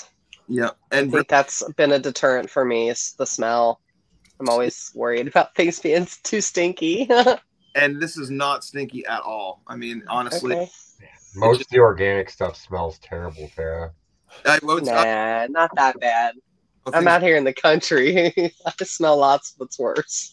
When you have, you know, those poopy kind of smells that are fermented bottles and that's fucking breakdown. You know, that's yeah. all. That's Some why of us are after the perp poopy terps, though. Yeah, amen to that. But you know, in or or something similar. Um, that will handle the anaerobic breakdown. I mean, they use bokashi to reduce compost smell um, because it kind of, it takes over. It's a stack the deck kind of method where you're putting the biology on there and allowing that to take control and be the dominant force in there. So you won't get a bunch of stinkiness. I very, very rarely do I get anything that's stinky. And again, you mulch around it and it just, I just don't see it. I don't see a lot of smelly stuff. If, if you are doing that, then maybe consider switching up your filling or what, how you're doing it. What about transitioning from, um, you know, maybe, maybe, okay, so I've grown a lot of great stuff with house and garden nutrients and other, you know, nutrients, just all, a lot of different lines. Uh, I'm currently trying this whole organic thing. What are some tips you have for someone that's been growing synthetically or synganically or however you want to look at it for the last, actually, basically ten years this year, I think. Um, how, you know, what are some tips for someone like me who's transitioning their indoor grow into soil? You know what I mean? It's, it's, it's different, but it's not that different. I would say, you know, folk don't, it's not going to happen overnight. So be patient. And then beyond that, focus on biology and reinoculation of biology and reinoculation of biology. Whether, and it doesn't have to be in an active way, it can be in a passive way, but just focus on your biology and making, think about it like, you, you know, you're catering to your soil and the microbiology in it. Forget the plants. You know, that's kind of why I like it, because I feel like I like to go in and check on things and see results. That's why I love growing mushrooms, because it's so quick. You know, you'll see them pin out and then boom, you've got all these mushrooms. It's so, it's so fulfilling. And the cool thing about, um, you know, the way I cultivate is that I always have something I can focus on, whether it's, you know, if I can't focus on training the plant and observing flowers and all the things we all love to do, like late flower, love staring at the nugs and taking pictures and whatever we, we're into. Um, I can always focus on the soil and making my soil better and reinoculating my soil. And it's really hard to completely overdo biology if you're coming at a minimalist sort of way. It's hard to overdo it. You can totally or overdo feed and, and newts and N P K, um, but you're much less likely to to overdo it in the biology realm. And that's all I have to say is just focus on that and figure out a way to be putting or organic matter into your system you know, in a in a throttled way. You can totally throttle your soil. It can be a, I like to say, it can either be a Lamborghini or it can be a cargo van. And you want the cargo van because it's got all the tools and the shit to fix the Lamborghini. Ooh, do I though? Do I? The Lambo kind of sounds nice. Hey, I mean, the Lamborghini's nice. You know, the the cargo van still has a gas pedal, and you can throttle that baby up if you want to. But you, I'm telling you, you you want the slow decomp, especially if you're looking at it from I'm going to reuse the soil. You don't want to a super soil style it and just burn everything out and then be done, like, and then have to go through the process all over again. I'd rather, you know, front load and have slower breakdown and throttle my decomposition through temperature control, um, through when I feed, how much I feed, how much moisture. That's how I'm really throttling my decomp. You don't want to end up with a bin full of worm castings because that's not going to do anybody any good. It's just going to be uh, most likely anaerobic and, and, uh, and extremely hydrophilic. Okay. Okay, I definitely went the Lambo approach then because I I'm not I can't even claim I'm, I'm doing it organically really because you know I went and bought a giant yard, you know, filled up my truck basically with uh, some, you know, beautiful bloom blend from Michigan Mediums, and it's great. I used it outdoors last year, grew the best outdoor plants I've ever grown. I was so convinced that I'm like, I'm trying this indoors, but I mean, other than throwing some worm castings and bat shit on top, like I'm not doing much to the soil. And uh honestly, at this point, I don't even know if I really intend to reuse it indoors because I have such a big vegetable garden outside. It's, I think, approaching three thousand square feet. I'm just considering top, you know, top dressing that and filling, backfilling it with that, um, which I've done for a long time anyway. But, you know, now we've got this, this organic soil to work with. So, uh, you know, I don't know, reusing, just maintaining soils coming from this guy. That's it's a know, whole new world, man. Yeah, it's open but it sounds like a lot of work, you guys. Yeah, but the thing is, think about this. His soil's even older than mine is. He was doing this longer. So as sweet as my shit was getting with it, I think of how much further along his is. And he's way smarter than I am, and he knows way more sciencey stuff than I do. So his shit's got to be better than mine was. And I think about you, and you're saying you want to take this used soil. I'm not picking on you, but let's just talk about this.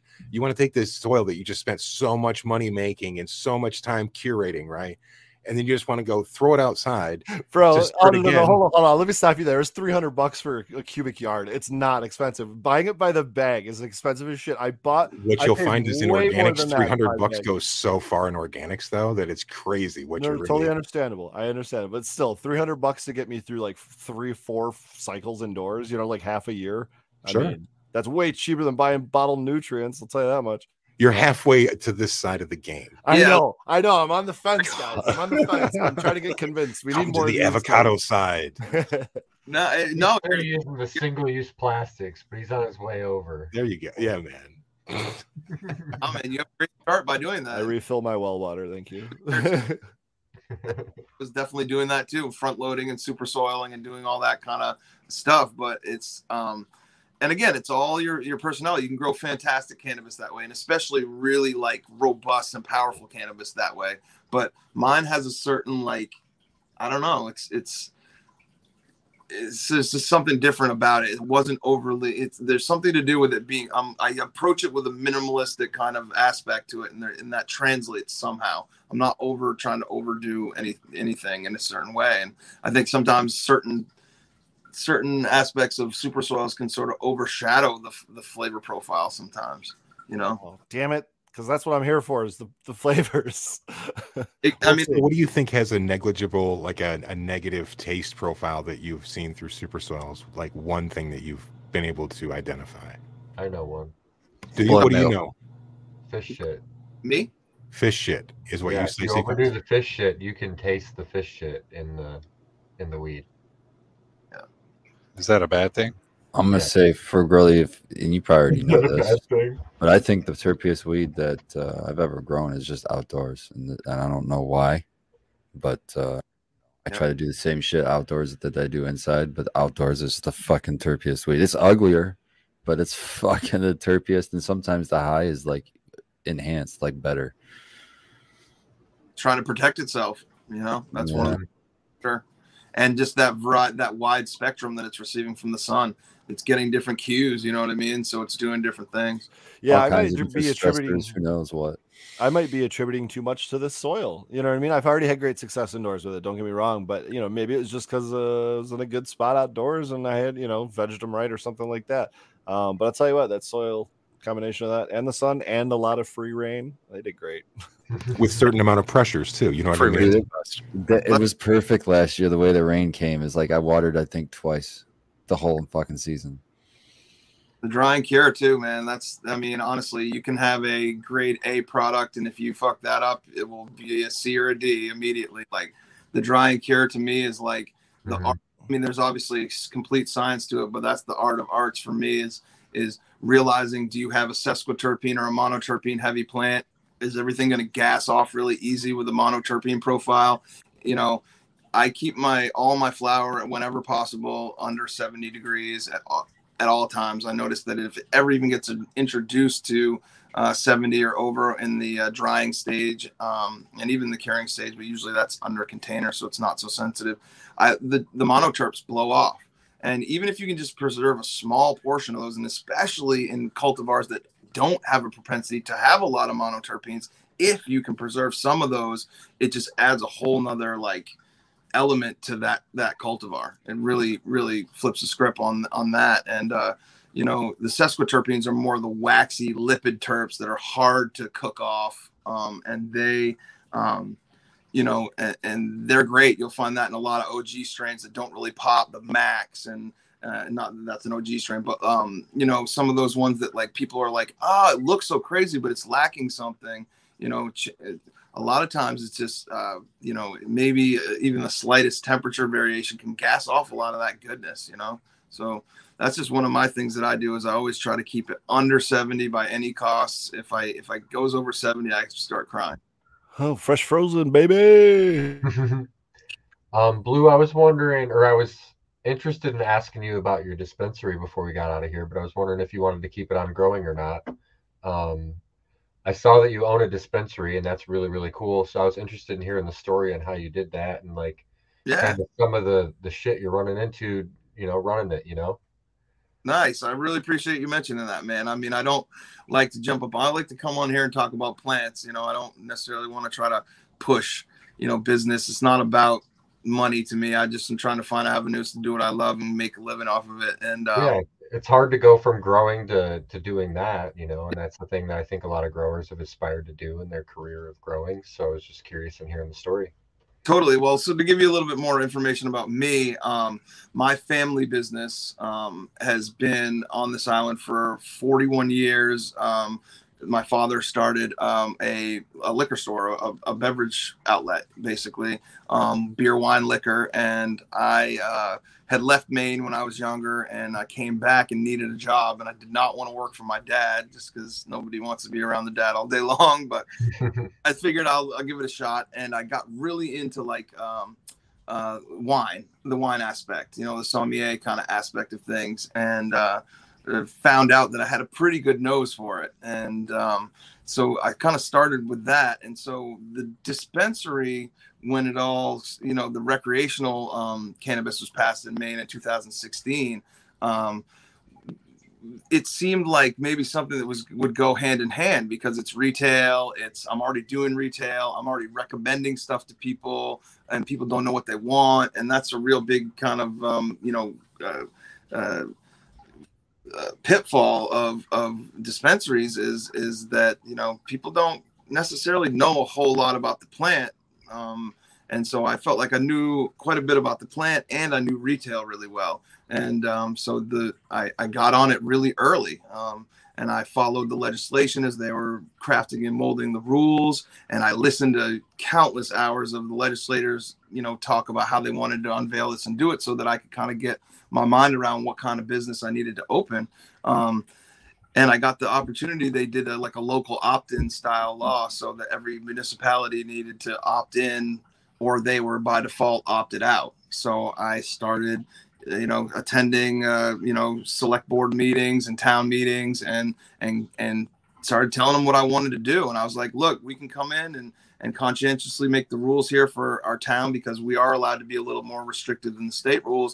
And we can lay this out how we want it to be laid out, you know, because we take pride in, in local business around here, and we are a tourist destination. And so we do need dollars from, from outside to, to exist as year round businesses. Um, And so I just started working on it really, really early. And I started to talk. I had to sit across from a table from the police chief and tell him I wanted to grow weed or, or sell weed. I had yeah. to um, sit across from all the town fathers and tell them what I wanted to do. And they were all like, why the hell do we have to be the first town in this region to put our foot forward? Do you want us to look like the weed town of the coast of Maine? What the, you know, because sure. at the time there was only, there was less than twenty municipalities opted in. Um, and we were the first one to open up in our entire county. Um, and, you know, I, I love the medical program. I was a medical caregiver. I, cannabis is medicine through and through, but for, to take it to like a, a, a level that I needed to be able to do it professionally, I needed to cater to our little microcosm, and that's the tourist industry. And, you know, yes, there are reciprocal medical cards for certain states, but Um, I really need to be able to access everybody if possible. And um, now I'm just trying to fight the little guy fight. I, I started this thing with no investors. I started this out of, you know, my own bank account, which was not fat. And um, I just grinded, man. I just, I just grinded. And uh, now we're at a point where I'm employing my two best friends, and they are coming into their own as fantastic bud tenders and learning, you know, uh, the science aspect that, that I certainly preach.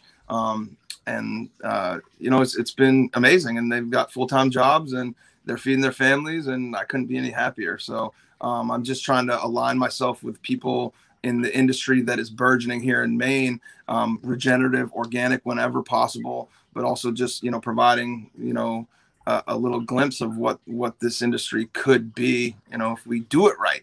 So. That's awesome. What do you think the future of cannabis is, either, you know, growing or in the industry as a whole? Um, you know, grow your own weed, one hundred percent. I, I, I own a dispensary and I smoke my own weed only. Like I, I do. That's just because I smoke good weed, and I know, I want to know exactly what's I'm inhaling into my lungs. You know what I mean? And so grow your own. I, I hope that the home grow never goes away. I hope that it remains robust. Um, it's just, it's a great way to, to learn and learn about yourself and, and to help other people even. Um, and so always do that. I want the medical program to always exist. I think that it should really deeply delve into medicine, and we need caregivers who are going to make, are going to grow specific cultivars for specific maladies and are going to make them available to people, you know, in, in a way that's, that's, that's, Uh, works for their life, is cost effective, whatever it may be. So may the medical program never, ever die.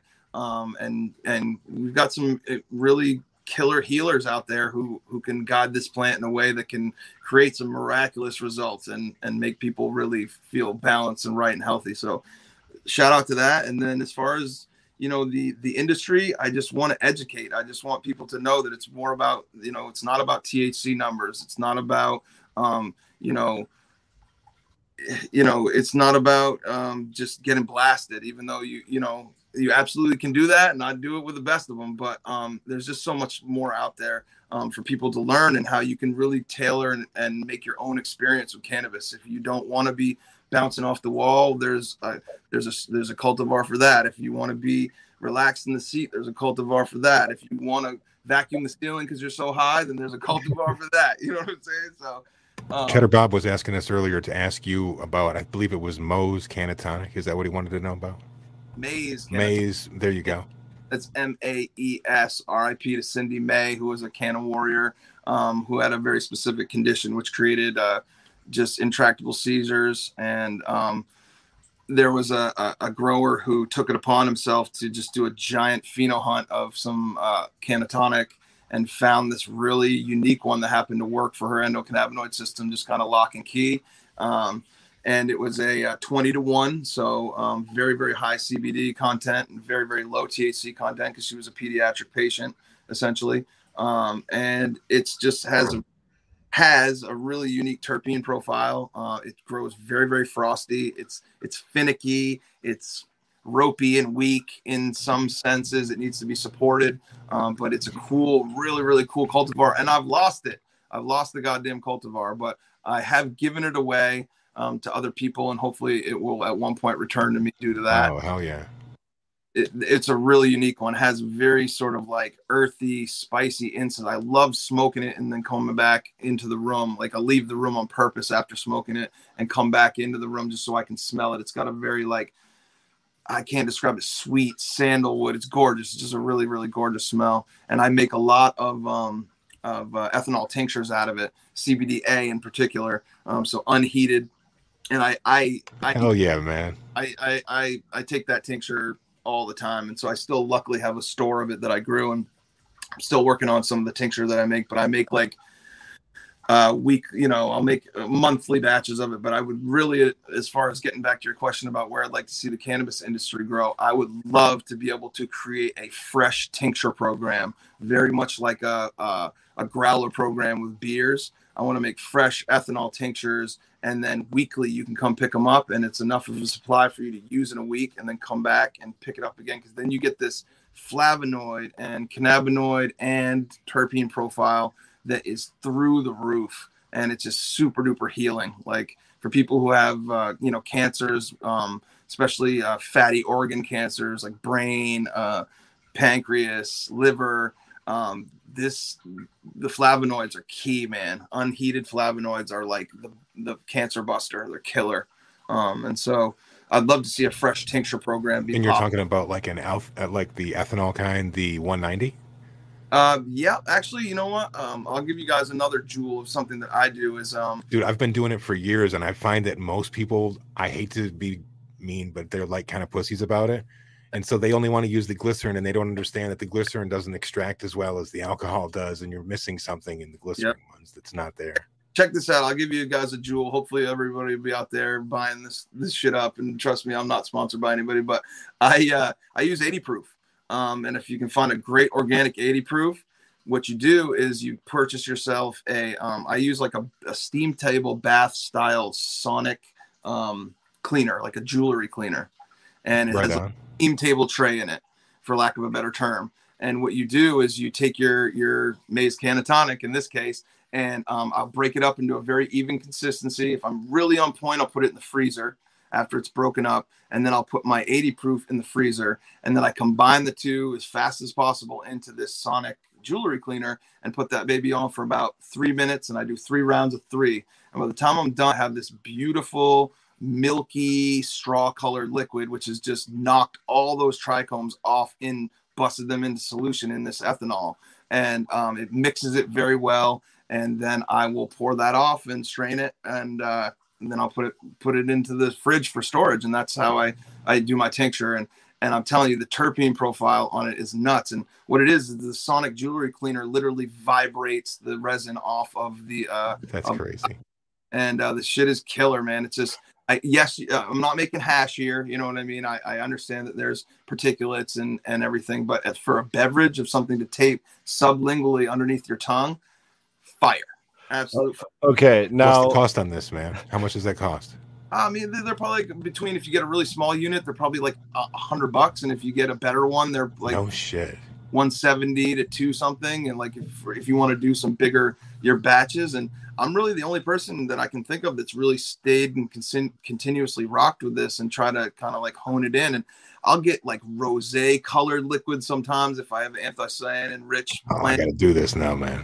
It's dope. It's really, really dope. And I'm telling you, the, the, the hidden jewel is the flavonoids. You're not heating the, and it actually has a heating element on it. So you could do like a long, you could decarboxylate in there if you wanted to, or you could pre-decarb your weed. But like this way, it's just, it's just this fresh, fleeting, awesome tincture. I can't describe it any other way. And that's why I'm. Sequence has been my uh, alcohol tincture warrior before. Yeah, the one ninety is just too hot. I mean, people run away from brutal, it. Dude. What the hell? It'll scar up your lip. You know what I mean? And like you'll feel like, you know, it hurt. You can get used to it, and I'm, and I, I got used to it. You get a little callous. He, in the- he can't no, taste thanks, anything. Man. No. Yeah, man. No. He can eat hot pockets right out of the microwave and stuff. Dude, Dude. What, what are those called? Pizza rolls? Yeah. Man, now my dad actually burnt the. He had to go to the emergency room from a pe- piece of. cheese that burns lip from, from a hot pocket. Those things are dangerous, man, out of the oven. He so. just goes, put this tincture under your tongue for like thirty, no, thirty seconds or something, and I'm like, Yep. Dude, it's like lava in your mouth. Yeah. And apparently he's fine with that. I do three minutes. I keep it in my mouth for three minutes. Yeah, I go sixty what? seconds. But it's eight. But it's I use the eighty proof, and so the eighty proof. That's why I switched to the eighty proof. It's the same kind of thing. Like I was just reverse engineering, and I'm like this. One night, makes sense, man. People don't like it. The shit tells tastes like you just mowed the grass, and it's just it ain't. It's not the look. But the way I just the, the way I just said it right there before is is preserves the natural per, terpene profile. I mean, I, I bet you could reduce it down to some badass hash. I mean, it's basically well, okay. That's all I've been thinking about is can can someone out there, one of you hash heads, please try just buying five gallons of eighty proof and doing a wash run with eighty proof and see what comes out. Throw the ice in there, do it all like you normally would. Just be very careful. Yes, interesting. Yeah, I would think that you just have a lower return. I think yeah. it would be just it could be just as fire, just a lower return. I mean, e- extractors are scientists and they're way more adept at this than I am. Mine's definitely a, a crude, you know, at the end of the day, it is a crude, you know, final product, but it's exactly what I'm looking for as far as preserving the things that I'm looking for and the healthful aspects of what I'm looking for. Well, you're talking about a yeah, rosé, like, that's completely the, different. But you, yeah, you adding the sonic aspect to it with the the cleaner is, is kind of agitates you know, it, account, yeah. yeah, it's it's accounting for your loss with the proof, and, and you're going to get your return back because you're adding that sonic whatever. And it's I'll better. Go and grab it right now. I will. Hang on. Yeah, man. Uh, I mean, in a, in a in and you can see the canal. You can see the trichome build up at the bottom. Like I'll, I'll show it to you. Hang on. You got four minutes. Go go. In theory, I mean, if you're using high quality eighty proof, you know, it should only just be forty percent alcohol and water. You know, so it shouldn't be much residual of right, and that's I'm why I'm like, fucking, I'm gonna get me one of those, and then I'm gonna put like big ass speakers and just blast fucking heavy metal too at the same time. What are you? What are you choosing? I don't know if you'll be able to see this. It's uh, probably disturbed. Focus on them sequence. Let me see, so I can see. All right, you're gonna see down here. Let's see where my camera's at. See, right there. That's all. Oh, I can see a line. Yeah. That's heavy. Oh, yeah, yep. Let me fucking nice. A little bit. But anyways, uh, it gets all milky and cloudy once I mix it up. Um, and again, this is not my most refined version. This is this is something a little different, but I just wanted to illustrate that the heads definitely fall out of solution, fall on the bottom. You could refine it probably if you wanted to, but I'm no hash maker. I'm just saying it's a great method to get those things that you want, those flowers. I actually don't shake it once you get to the bottom of that tincture. That's the best part. So what is what is my key search word that I'm supposed to use to find this? Is it a, the the jewelry cleaner? I would say sonic jewelry cleaner. Ultrasonic jewelry. Ultrasonic jewelry. Ultrasonic jewelry. Don't get thank you. Bullshit. Don't any of that weird shit. Get how big do they get? Uh, they get to like laundry machine size. There's, I bet there's a huge one. There's actually a sonicating wand that you can do, so you can have any vessel size, and you can put the wand down in it, kind of like an immersion blender. Like a stinger, yeah. Those are expensive. Any they, vessel, you say? T H C. Yeah. That's a well highly, but um, and they're they vibrate at a higher rate also, so it's like almost like a little more uh, violent. Whereas these are kind of like semi-industrial, and uh, they're about, like I said, the size of like the bigger, wider steam table if you've ever worked in a kitchen. Um, yeah, you could you could refine it by fucking just pouring it through your fucking bubble bags just to fucking pull off any particulate that's left. Yeah. After that, and then you'd have a pretty clean fucking tincture, I would think. Especially like if you do a one really gentle wash too, like a real like do a just one three minute run. And you just are starting to get a tinge to that. That's going to be like your virgin, your best, you know, version. But that again, you have to make sure your, your starting material is very clean. That's key. You know, if you're doing it with outdoor or something, chances are it's going to be pretty grimy. And it's great to ingest. It's just not going to make your your. You know, yeah. Found a thirty liter. That's like cool, what cool eight trick. Gallons. Yeah, a little trick that I do, and that's one of my. my personal medicine type of things. And, you know, it's great for your gut and it's great for, um, as anti-inflammatory, you know, depends on the strain you're using, but I'm a big fan of, um, the acidic cannabinoids, T H C A, T, uh, C B D A. Again, save my T H C proper and, uh, and terpenes for getting high. But as far as like just for a steady diet of stuff, I like my acidic cannabinoids. They've got properties that the other cannabinoids, um, that are decarboxylated just don't have. And, um, that's it's great. If you can juice cannabis, I'm super into not even juicing it, but just blending it into like a, a smoothie or a shake. It's fantastic. It's just super healthy for you. It is, especially when you know how you're growing it, you know? For sure. Blue, thank you so much for joining us tonight. You want to give us Blue, a sign off? Where can everybody find you and your, your dispensary and all, all of that? Yeah, actually, we didn't even get to that. So the name of my uh, shop is called Merystem, um, like the apical meristem of a plant, the, the top growth tip. Um, and we're located in Southwest Harbor, Maine, um, on Mount Desert Island, uh, near Acadia National Park, Bar Harbor. Some people might know those those buzzwords. Um, and uh, yeah, open uh, currently five days a week. And uh, yeah, all you need is an I D, no medical card required. Um, and we're trying to bring the uh, the best uh, products that we can to Maine that is, you know, are conscientiously grown and hopefully uh, uh, eventually regeneratively grown. And uh, I hope to have my own cultivation facility soon to be able to have my own house brand for the shop. I'd love to be able to do that. So working oh, yeah. on that, and um, hopefully uh, that will be grown via avocado tech. So um, that's on the way. You can check me out on I G. Instagram is my main domain where I spend most of my time. Um, and that is at Blue of Green Tank, like you see up here on the screen.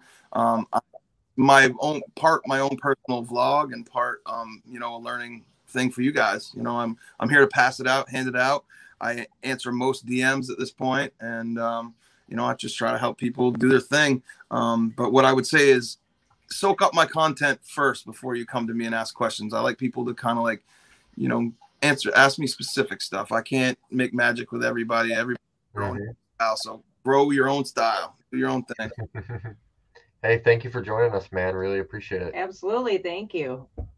Yeah, guys, it's been great. Love to kick it with you guys sometime again soon. If you ever have any like specific topics, love to jam.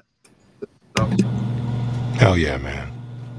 To the chat. We'll see you tomorrow night at. Cheers, everybody. Cheers, everyone. Cheers, everybody.